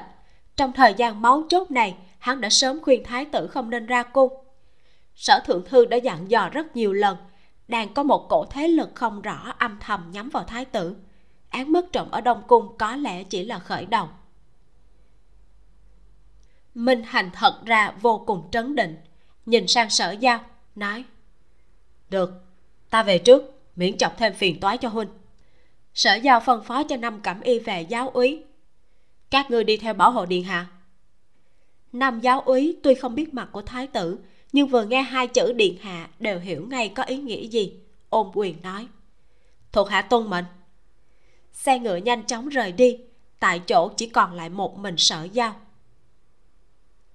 Một giáo úy của ngũ thành binh mã tư đang tuần thành, nghe được động tĩnh, vội vàng chạy tới nhìn thấy bên hông sở giao đeo lệnh bài ngà, vội tiến lên vấn an. Bách hộ đại nhân, nơi đây đã xảy ra chuyện gì? Sở giao đáp, cẩm y vệ đã xử lý xong. Sở giao không nói nhiều, đây không phải là thích khách bình thường, có quy trách nhiệm cho một giáo úy tuần thành bình thường cũng không hề có ý nghĩa. Giáo úy kia cúi đầu ôm quyền vâng. Đường phố không kịp tu sửa hôm nay sở giao nhìn chằm chằm mũi tên trong lòng bàn tay nghĩ ngợi, chuẩn bị hồi nha môn bẩm báo việc này. Nàng quay lưng bắt đầu cất bước, trong đầu suy tư chút sự tình. Chợt nghe sau lưng có tiếng kêu rên rít lên. Là thanh âm của vị giáo úy ngũ thành binh mã tư kia phát ra. Sở giao nghi hoặc quay đầu, tức khắc kinh hoàng che miệng. Chỉ thấy người nọ trong tay nắm chặt chui trụy thủ, mũi dao sắc bén nhắm chuẩn giữa lưng nàng chỉ kém một ly nữa là có thể hung hăng đâm ngập vào tim nàng. Nhưng lúc này cổ tay của gã kia đã bị đoạn tiểu giang gắt gao kìm trụ như một con rắn bảy tấc quấn lấy không thể nhúc nhích. Trên trán gã mồ hôi lạnh động thành giọt quai hàm bạnh ra không biết là muốn cắn lưỡi hay cắn thuốc độc giấu trong răng. Hừm, muốn chết. Đoạn tiểu giang cười lạnh một tay nắm lấy cầm của gã kia năm ngón tay nhẹ nhàng bóp một cái chỉ nghe cốt là miệng của gã kia không thể khép lại. Mang về. Tiếng hô của đoàn tiểu giang vừa dứt, thì chỗ tối nhảy ra mấy cẩm y vệ. Không nói một lời, trói gã kia cứng ngắc rồi lôi đi sành sạch giống như kéo con chó chết. Sở giao yên lặng nhìn hết thảy, tim đập thình thịch, mặt mày kinh hồn chưa kịp trấn định. Đoạn tiểu giang xoa tay, từ trong ngực móc ra bao giấy dầu lấy cái bánh mè cắn một miếng cười tủm tỉm, nói. Bách hộ đại nhân vẫn không cẩn thận đủ. Khi ngũ thành binh mã tư tuần tra, thì luôn luôn đi một tổ bốn người. Cho dù bất cứ tình huống đặc thù gì, cũng chưa bao giờ hành động đơn độc. Nếu như thuộc hạ không kịp thời đuổi tới, thì mạng nhỏ của đại nhân đã có thể không còn. Ngài thử nói xem, mạng của sở tiểu thư giá trị 300 lượng vàng. Vậy mạng này của ngài? Sở giao nắm chặt tay nói ta muốn gặp khấu đại nhân. Đoạn tiểu giang lại cắn một miếng bánh mè chỉ sợ không được, đại nhân đang dưỡng bệnh. Sở giao cường ngạnh tiếp tục nói, ta muốn gặp khấu đại nhân. Sở giao đi theo đoạn tiểu giang trở lại nha môn cẩm y vệ, tiến vào phòng nghị sự. Khấu lẩm đang ngồi trước bàn, chất đầy một chồng hồ sơ. Y mặc thường phục, khoác một áo choàng theo chỉ vàng không có lông tinh thần uể oải, vành mắt thâm quần sở giao vốn nghĩ y chỉ giả bệnh, hiện giờ thấy mặt thì coi bộ đã bệnh thật rồi. Đoạn tiểu giang tiến lại gần khấu lẩm ghé vào tai y, nói mấy câu. Khấu lẩm sau khi nghe xong, nhẹ nhíu mày, cũng không ngẩng đầu lên, hỏi. Sở bách hộ, người cầu kiến bản quan là vì chuyện gì? Thuộc hạ hy vọng mật đàm với đại nhân. Sở giao liếc về phía đoạn tiểu giang mật đàm. Bộ mật đàm thì sẽ giữ được mệnh sao? Khấu lẩm bực bội. Ngươi cứ coi như hắn không tồn tại. Thuộc hạ sẽ không lừa mình dối người. Khấu lẩm rốt cuộc buông hồ sơ trong tay, nheo mắt liếc nhìn sở giao một cái. Tiểu giang, ngươi ra ngoài trước đi. Đoàn tiểu giang nhún vai. Dạ bây giờ có thể nói rồi. Phòng nghị sự chỉ còn lại hai người họ. Tầm mắt của khấu lẩm chuyển tới bên hông nàng. Tú xuân đau của người đâu? Đau sở giao vốn đang có một bụng tâm sự muốn tung ra. Nghe khấu lẩm hỏi một câu khiến cho sững sờ. Mới nhớ tới, tú xuân đao đã bị nàng ném vào trong xe ngựa của thái tử. Nghe nói cẩm y vệ mỗi người một đao. Người ở đâu thì đao phải ở đó đại nhân phái thích khách hành thích thái tử, thuộc hạ bất đắc dĩ phải ném đao. Nói ra thì đại nhân cũng có trách nhiệm. Khấu lẩm tựa lưng vào ghế, khóe miệng cong lên, hỏi. Bản quan phái người hành thích thái tử. Người cũng biết, chỉ bằng câu bôi nhọ này là bản quan có thể bắt người trị tội. Sở giao cúi đầu hành lễ, thanh âm thả chậm. Thuộc hạ nhìn khinh công của thích khách kia quỷ dị nhìn giống như là người giang hồ lúc trước đã bắt cóc ta. À muội muội. Nhưng tên khương hành kia, thuộc hạ nhớ rõ, đại nhân từng nói đã bị ngài bắt vào chiếu ngục. Khấu lẩm buồn cười. trong chốn giang hồ, người có khinh công nhiều như long trâu người thấy giống là đúng. Bản quan đặt chuẩn người đi chiếu ngục nhìn một cái. Khương hành có phải đang êm đẹp ngồi tù hay không? Sở giao không cần đi xem nàng biết bản thân bắt không được nhược điểm của khấu lẩm nói. Đương nhiên, chủ ý của đại nhân không phải là ám sát thái tử. Bằng không, với võ công của đối phương không có khả năng bắn lệch mũi tên vào khung xe ngựa. Chắc hẳn, ngài đã điều tra ra kẻ muốn mưu hại thuộc hạ, nên cố ý tạo ra cơ hội cho đối phương. Ngài thả ra tin tức bị bệnh cấp tính, nên muốn trừng phạt thuộc hạ ra ngoài rửa sạch mương máng làm ầm ĩ đến nỗi mọi người đều biết chỉ vì muốn dụ đối phương cắn câu khấu lẩm vuốt vẻ nhẫn ban chỉ, thầm nghĩ, lão hồ ly sinh ra tiểu hồ ly, tiểu hồ ly này còn khôn khéo hơn cả lão hồ ly. Trầm mặt một lát, nói, bản quan vốn không tính làm như vậy. Vẫn luôn để ngươi trong nhà môn ngay dưới mí mắt của ta. Sáng nay vừa đúng lúc sinh bệnh, nên mới tương kế tự kế lời hắn nói là thật. Không cần thiết phải chơi chiêu này, hắn cũng có bản lĩnh để bắt được chứng cứ. Chỉ là thời gian sớm hay muộn mà thôi. Còn về vấn đề cùng ăn cùng ở buồn bực gì đó cũng sẽ không ảnh hưởng hắn làm chính sự. Huống chi, lòng hiếu kỳ của hắn rất nặng. Dù thế nào cũng phải thử một lần. Đâu cần biết tâm tình của sở tiêu ra sao. Chuyện này đã được thánh thượng và phụ thân của ngươi đồng ý. Biết thái tử cũng ra cung sợ đối phương sẽ có điều cố kỳ nên thánh thượng đặt chuẩn bản quan chăm trước hành sự. Lúc đó phụ thân ngươi cũng ở đó. Sở giao sửng sốt khấu lẩm hơi nhướng mày. Còn về phần tính mạng của ngươi, bản quan phụng mệnh bảo hộ ngươi nên dĩ nhiên không để ngươi xảy ra chuyện. Hơn nữa, ngươi nguyện ý ngày ngày co đầu rút cổ ở trong nha môn hay sao? Hay là muốn chủ động rút đi chui dao sắc bén này? Nếu phụ thân cũng đồng ý, thì nhất định là cực kỳ tín nhiệm thủ đoạn của khấu lẩm sau khi sở giao tinh tế cân nhắc, tâm thái bình thản không ít, nàng nói. Xin hỏi đại nhân, rốt cuộc từ đâu mà phán định có người muốn hại tánh mạng của thuộc hạ? Khấu lẩm rút ra một tập hồ sơ, vung tay ném bay qua. Theo bản quan phỏng đoán, khi huynh mọi ngươi hồi kinh, người ở trong chùa mai phục các ngươi và người ra tiền bắt cóc muội muội người, không phải là cùng một đám người. Sát thủ ở chùa, khi thấy tình thế không ổn, đều cắn vỡ răng độc tự sát. Có thể thấy được, đó là một đám tử sĩ do thế lực nào đó nuôi dưỡng. Mục tiêu là tính mạng của ngươi mà người muốn bắt cóc muội muội ngươi chắc hẳn là biết kế hoạch của bọn họ.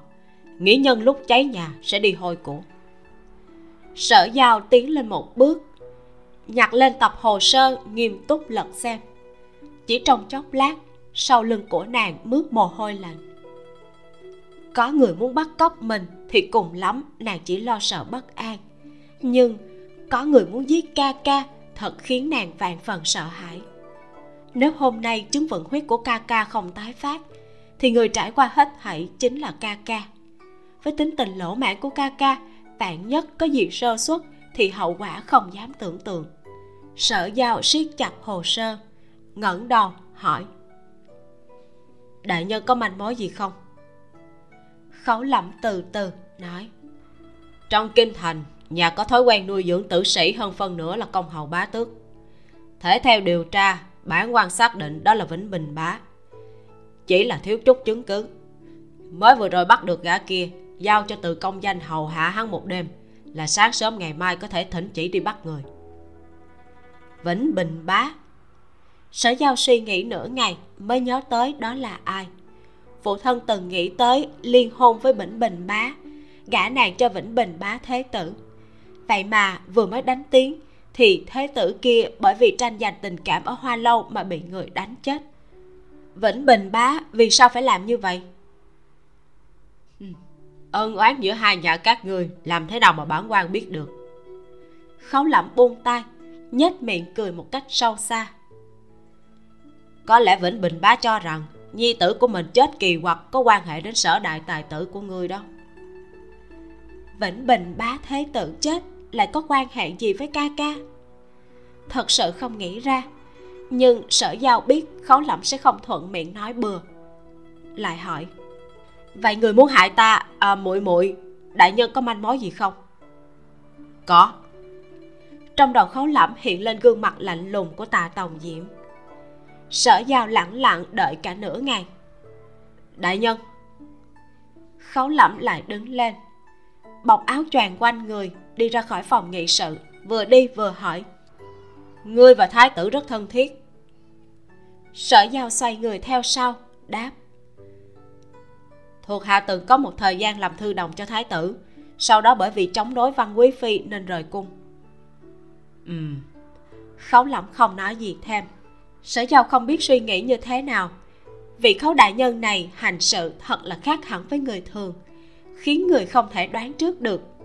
Nàng chỉ còn cách nhắm mắt theo đuôi đi theo phía sau y vào nha môn của cẩm y về. Ngày thường nàng nhập vào thân thể ca ca để mô phỏng bức họa núi sông vàng dặm luôn là vào ban đêm. Đây là lần đầu tiên nàng ở trong thân thể sở tiêu đi dạo trong nha môn trước giờ tí. Đại nhân, sở giao nhìn không được lại hỏi. Ngài điều tra án mất trộm ở đông cung, vì sao lại chú ý đến vụ án tấn công huynh muội chúng ta? Hay là ngài cho rằng giữa hai vụ án tồn tại liên hệ nào đó? Hiện tại khó mà nói được. Khấu lẩm trả lời, kiểu, ba phải, hiểu sao cũng được. Thuộc hạ muốn tham dự vào quá trình điều tra của ngài. Thánh thượng giao cho người mô phỏng bức họa, người làm tốt nhiệm vụ là được. Nhưng, được rồi, nói sau đi. Đang nói chuyện thì khấu lẩm dừng bước. Chương 12 cáo trạng. Sở giao ngẩng đầu lên thì thấy trước mặt là nhà ăn của nhà môn. Mùi đồ ăn từ bên trong bay ra. Cái bụng không biết xấu hổ kêu lên rộn rộn vài tiếng. Nàng mới nhớ ra cả ngày hôm nay mình chưa ăn gì cả. Sở giao ngượng ngùng đi theo khấu lẩm bước vào. Trong nhà ăn ngồi đầy cẩm y về nhìn thấy chỉ huy sứ đều đồng loạt đứng dậy. Khấu lẩm ra hiệu cho bọn họ ngồi xuống. Chỉ vào vị trí còn trống phía trước cho sở giao. Sở giao cúi đầu đi qua phát hiện mọi người nhìn nàng với ánh mắt cực kỳ quái dị. Nếu vậy, thường ngày chắc ca ca không ăn ở đây. Tối nay, khấu lẩm đích thân mang nàng tới, không biết là vì mục đích gì.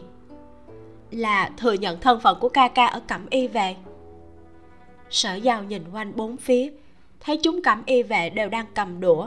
Nàng cũng cầm đũa lên, bụng lại kêu vài tiếng. Nàng đang chuẩn bị gắp đồ ăn, thì bỗng nhiên có người hô to một tiếng là ai cho chúng ta một chỗ an cư lạc nghiệp? Bị bất ngờ giật nảy mình tay sở dao run run chúng cảm y vệ đồng thanh rống lên. Là khấu đại nhân. Sở dao liếc mắt nhìn khấu lẫm vẫn rất bình tĩnh thản nhiên. Tay nàng giơ đôi đũa dừng lại ở khoảng không. Chớp chớp mắt. Đây là tiết mục hợp xướng gì vậy? Ai ngờ, thế mà vẫn còn chưa xong. Lại nghe tiếng hô là ai cho chúng ta món ngon mỹ vị? Chúng cẩm y vệ lại đồng thanh. Là khấu đại nhân. Sở giao cúi đầu nhìn trên bàn, mâm toàn là rau xanh đậu hũ. Ngay cả một chút thịt thà cũng không thấy. Đây có thể xưng được với món ngon mỹ vị ư?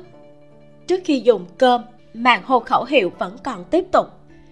Là ai cho chúng ta tiền đồ tươi sáng? Là khấu đại nhân là ai khiến cho cẩm y vệ ở đại lương được kính trọng ba phần? Là khấu đại nhân. Nội quy của cẩm y vệ điều thứ nhất là gì? Làm người không thể vong ân, phải thề sống chết đi theo khấu đại nhân. Nội quy của cẩm y vệ điều thứ hai là gì? Khấu đại nhân. Vân vân và vân vân. Sau một phen hỏi đáp xong, đầu óc của sở giao ong ong bởi ba chữ khấu đại nhân cánh tay giơ đũa lên đã tê cứng ngắc trơ mắt nhìn làn khói bốc lên từ các món ăn chậm rãi biến mất. Cuối cùng, nàng đã hiểu ra, trong vô số tội danh mà ngự sử cáo buộc khấu lẫm, có một tội. Trước khi dùng cơm, hỏi 18 câu, tự động sửa lại nội quy của cẩm y về, coi thường thánh ân, chỉ lo ca tụng công đức bản thân tồn tâm mưu phản. Là có ý nghĩa gì? Chẳng qua, buộc tội cũng là uổng phí. Thánh thượng căn bản không thèm để ý. Đại khái ở trong nhận thức của thánh thượng, không có kẻ nào muốn tạo phản mà lại xuẩn ngốc reo hò om sòm như vậy. Ăn đi. Tạ khấu đại nhân. Rốt cuộc đã có thể động đũa. Sở giao gấp lên một miếng đậu hũ đã nguội lạnh. Vẫn còn canh cánh trong lòng vì cái câu món ngon mỹ vị kia thế nhưng, nhìn về phía bàn của khấu lẫm, trên mâm vàng quả thật là đựng tràn đầy mỹ thực trân quý. Tầm mắt lại đảo qua, nàng kinh ngạc phát hiện mỗi một bàn đồ ăn đều không giống nhau. Bàn của nàng thì chỉ toàn là rau xanh đậu hũ. Nếu so sánh với hai mươi mấy bàn khác xem như là cực kém, nhưng lại không phải là kém nhất. Có một bàn chỉ bày một thùng cơm, ngay cả một chút đồ ăn đều không có sở giao vốn cho rằng đồ ăn khác nhau là tùy theo mức quan chức cao thấp. Nhưng vừa thấy bốn người ngồi cùng bàn với mình có phó bách hộ, mà cũng có thiên hộ, đều ăn rau xanh đậu hũ. Mà bàn kế bên ngồi sáu giáo úy lại có gà, có vịt. Đang thầm nghi hoặc khó hiểu, thì vị thiên hộ ngồi cùng bàn với sở giao nuốt không trôi, than thở. Khổ thật, tháng trước trong nhà ta có việc đã xin hơn 10 ngày nghỉ. Ba người còn lại cũng thở dài, một đám mặt ủ mày cho.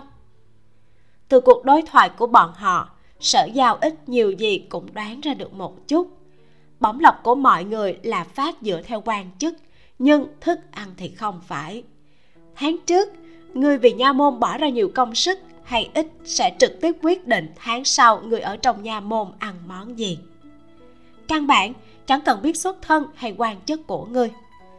Sở giao được bổ sung kiến thức đầy đầu, khó trách việc quản lý nội bộ của cẩm y vệ chịu đủ mọi sự lên án của ngự sử và lễ bộ. Chỉ trích khấu lẩm không có quy củ, chỉ biết làm loạn. Sở giao vừa nghĩ vừa yên lặng ăn cơm. Vị trí trống ở bên cạnh nàng đột nhiên điền vào một người. Là đoạn tiểu giang. Hắn nói, ôi chào!" Mới vừa đi một chuyến chiếu ngục đã tới chậm. Sở giao hơi giật mình. Đoạn đại nhân, vì sao lại ngồi bàn này? Thân là trợ thủ đắc lực của khấu lẩm đoạn tiểu giang chắc chắn phải cống hiến cho nha môn nhiều nhất mới đúng. Trước nay ta đều ăn những thứ này. Đoạn tiểu giang co hai chân lên ngồi trồm hổm trên ghế, thuận tay cầm một cái màn thầu trơn, giọng điệu cực kỳ ấm ức. Sợ ảnh hưởng thi triển khinh công đại nhân chỉ cho ta ăn như vậy. Sợ giàu cái hiểu cái không buông đôi đũa chắp tay. Ân cứu mạng mới vừa rồi, ta chưa cảm tạ đoạn đại nhân. Đoạn tiểu giang bỏ màn thầu vào miệng, hàm hồ nói. Phụng mệnh hành sự mà thôi, sở bách hộ không cần để ở trong lòng. Nếu thật muốn cảm tạ, thì hãy tạ chỉ huy sứ đại nhân. Sở giao nghiêng đầu, hướng về phía khấu lẫm nhìn thoáng qua thấy y ngồi chống cằm khép lại hai mắt, cũng không có ý muốn động đũa. Hẳn là bệnh trạng chưa lành nên không có khẩu vị. Đã vậy mà vẫn còn cố ý mang nàng tới nhà ăn, chắc là có nguyên nhân. Trong lòng sở giao ẩn ẩn bất an, cúi đầu ăn cơm. Chờ chúng cẩm y vệ ăn xong, sắp phải rời nhà ăn, khấu lẩm vẫn còn nhắm mắt giống như là ngủ rồi. Đoạn tiểu giang giơ tay ra hiệu, chúng cẩm y vệ không dám lộn xộn ngoan ngoãn ngồi tại vị trí chờ đợi.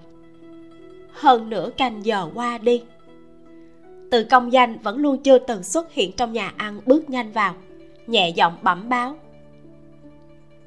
Đại nhân, đại lý Tử khanh tới rồi. Khấu lẩm nhanh chóng mở bừng mắt. Đích thân tới. Từ công danh ôn quyền đáp. Đúng vậy như ngài sở liệu đích thân tới. Sở giao nhíu mày đại lý tự khanh bùi tụng chi. Khấu lẩm nhìn không còn bệnh một chút nào cong lên khóe môi. Mời. Từ công danh hỏi. Mời đến nhà ăn. Khấu lẩm trừng hắn một cái hắn im tiếng lùi ra. Sau đó từ công danh dẫn bùi tụng chi mặc quan phục đi vào. Phía sau còn theo một hàng quan sai của đại lý tự chúng cẩm y vệ mới vừa ăn no bèn cứ thế mà nhìn bọn hắn chằm chằm chỉ huy sứ chưa nói hành lễ nên mọi người ngồi bất động. Bùi tụng chi tiến lên trước, thoáng chắp tay chào. Khi nói chuyện, khóe miệng mang theo nụ cười lạnh. Khấu đại nhân triệu tập đông đảo thủ hạ tại đây là muốn thị uy với bản quan. Hai người đều là chính tam phẩm. Khấu lẩm ngồi vững vàng, cũng thoáng chắp tay chào, tươi cười hòa ái hơn nhiều so với bùi tụng chi. Đâu thể nào đường đường là tôn nữ tế của định quốc công. Tế tử của tống đô đốc đại giá quan lâm. Ta chỉ là một chỉ huy sứ cẩm y vệ nho nhỏ, nên sợ muốn vỡ mật. Dĩ nhiên là phải tìm đám thủ hạ tới giúp ta làm dày thêm lá gan. Tôn nữ tế, tức là cháu rể. Tế tử là con rể. Sắc mặt bùi tụng chi tối sầm. Khấu lắm cố tình bỏ qua quan chức, chỉ sướng lên gia tộc của phu nhân hắn rõ ràng là ám chỉ hắn đang ăn cơm mềm. Ăn cơm mềm nghĩa là dựa dẫm vào nhà vợ. Sở giàu liếc mắt, đánh giá vị đại lý tự khanh kia. Thật ra, bùi tụng chi cũng xuất thân quyền quý. Chỉ là gia tộc của hắn đem so với gia tộc phu nhân tống yên hàng thì thật sự hắn đã trèo cao. Còn vì lý do gì mà hai người này đối chọi gay gắt, sở giao ít nhiều gì cũng từng nghe nói qua rốt cuộc có liên quan đến vị tiểu thư quốc công gia kia. Hiện giờ là bùi phu nhân. Bùi phu nhân và bùi tụng chi đính hôn từ khi còn là thai nhi. Nhưng trước khi xuất giá, không biết vì sao lại nhìn trúng khấu lẫm lúc ấy chỉ là phó thiên hộ của cẩm y vệ, đã từng gây ra phong ba từ hôn. Khấu lẫm có lưỡng tình tương duyệt với nàng ta hay không, sở giao không rõ ràng lắm. Nhưng không bao lâu, khấu lẫm vô quyền vô thế liền chịu tai ương lao ngục. Trên lưng gánh một cọc kiện tụng giết hại mệnh quan triều đình. Bị đại lý tự thiếu khanh bùi tụng chi năm đó lạm dụng tư hình, đánh cho nhận tội. Sau khi bị phán xử trảm vào mùa thu, khấu lẩm tìm cách chạy thoát ra khỏi nhà giam đại lý tự. Vừa trốn tránh sự truy lùng dày đặc của quan phủ, vừa thu thập chứng cứ. Dựa vào võ công hơn người, lén vào diện thánh, tẩy thoát oan khuất cho chính mình cũng coi như nhờ họa được phúc. Một phen liều mạng của y, thế nhưng được thánh thượng thưởng thức. Miễn đi tội vượt ngục thăng chức cho y thành thủ lĩnh bắc trấn phủ tư. Sau đó, không đến hai năm, y liền ngồi lên vị trí chỉ huy sứ. Trong đầu sở giao đang hồi tưởng lại những lời đồn này, chợt kinh ngạc thấy bùi tụng chi bỗng nhiên xoay mặt về phía mình, nói nghe nói hôm nay có thích khách giả trang giáo úy của ngũ thành binh mã tư, có ý đồ ám sát công tử của sở thượng thư. Hiện giờ thích khách kia đã bị khấu đại nhân bắt vào chiếu ngục. Khấu lẩm lời biến đáp. Đang thẩm tra. Không cần thẩm. Bùi tụng chi vẫn không thu hồi ánh mắt nhìn về phía sở giao, nói tiếp. Mới vừa rồi vĩnh bình bá đã tới đại lý tự nhận tội.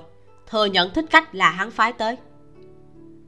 Sở giao nao nao nhìn về phía khấu lẩm từ trên mặt y nhìn không ra một tia ngoài ý muốn.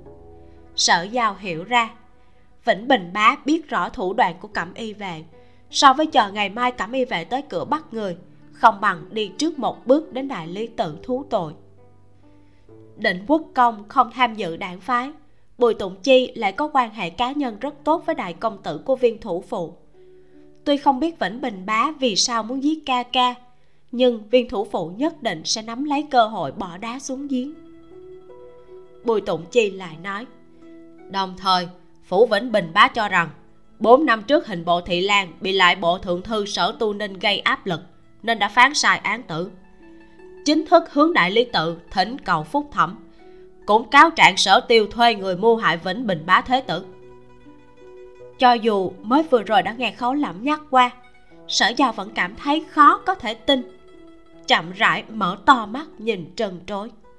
Bùi tụng chi nói tiếp, cho nên mời sở công tử theo chúng ta về đại lý tự. Từ công danh chắp tay cười lạnh, bùi đại nhân, người ngồi trước mặt ngài cũng không phải là cái gì sở công tử, mà là bách hộ của cẩm y vệ. Không có bằng chứng, chỉ dựa vào một câu cáo trạng của vĩnh bình bá, liền tới cẩm y vệ chúng ta bắt người ngài coi nha môn cẩm y vệ chúng ta là nơi nào? Chúng cẩm y vệ tuy không hé răng, nhưng trong ánh mắt lộ ra sát khí như mũi tên nhọn bắn về phía đám người đại lý tự. Nhóm quan sai đại lý tự sắc mặt bất biến, nhưng lòng bàn tay đều nắm chặt đến mướt mồ hôi. Sở giao lại nhìn về phía khấu lỏng, rốt cuộc hiểu được vì sao hắn mang mình đến nhà ăn, chính là muốn bảo hộ cho mình. Mục đích là gì? Vì muốn cho kẻ thù truyền kiếp bùi tụng chi không thoải mái hay sao? Đoàn tiểu gia ngồi bên cạnh nói thầm. Sở thượng thư đã đồng ý để cho đại nhân lấy ngươi làm mồi nhữ đối phương cắn câu. Là vì đại nhân đã đáp ứng ông ấy sẽ âm thầm tận lực bảo hộ ngươi đại nhân tin tưởng hung phạm có một thân phận khác. Với lại, sở thượng thư còn nhờ ta nói với ngươi chuyện này đã liên lụy đến ông ấy, nên ngày mai chắc chắn có không ít sổ con buộc tội ông ta dung túng nhi tử hành hung. Ông ấy không tiện ra mặt ngoài ánh sáng vì ngươi mà trù tính. Muốn ngươi tạm thời nghe theo đại nhân an bài. Sở giàu xoắn ngón tay tâm loạn như ma. Lại nghe bùi tụng chi nhàn nhạt nói. Bản quan đã dám đích thân tới nhà môn cẩm y vệ thỉnh người. Đương nhiên là nắm trong tay đầy đủ chứng cứ từ vĩnh bình bá. Khấu lẩm đột nhiên nhướng mày cười đại nhân tính lừa gạt ai vậy? Nếu hắn có đầy đủ chứng cứ thì sẽ không cần phái tử sĩ hành hung. Hơn nữa, sự tình quan trọng. Án tử này nếu là phúc thẩm thì cũng phải có tam ti hội thẩm. Bùi đại nhân cũng không tránh khỏi quá sốt ruột rồi.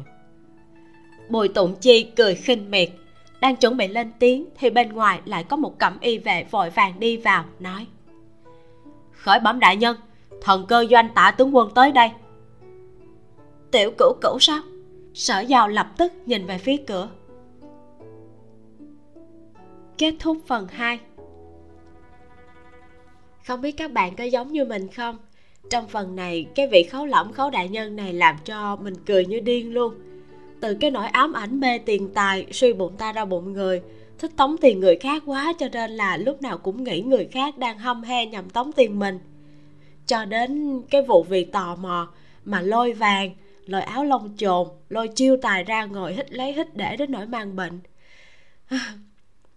Tuy nhiên là mình cũng phục anh hết sức. Anh tò mò nhưng mà không để đó. Luôn luôn cố gắng tìm kiếm câu trả lời cho mọi thắc mắc của mình. Mọi chuyện xảy ra đối với anh không có chuyện nào là vô ích hết. Anh luôn biết cách tận dụng mọi tình huống để đạt được cái mà mình muốn. Thật là thích nhân vật này quá luôn. Trong phần sau sở giao và khấu lẫm sẽ chính thức gặp mặt nói chuyện. Một màn gặp mặt hết sức là thú vị luôn đó các bạn. Các bạn hãy đón nghe nha. Mình là vi miu, xin chào và hẹn gặp lại.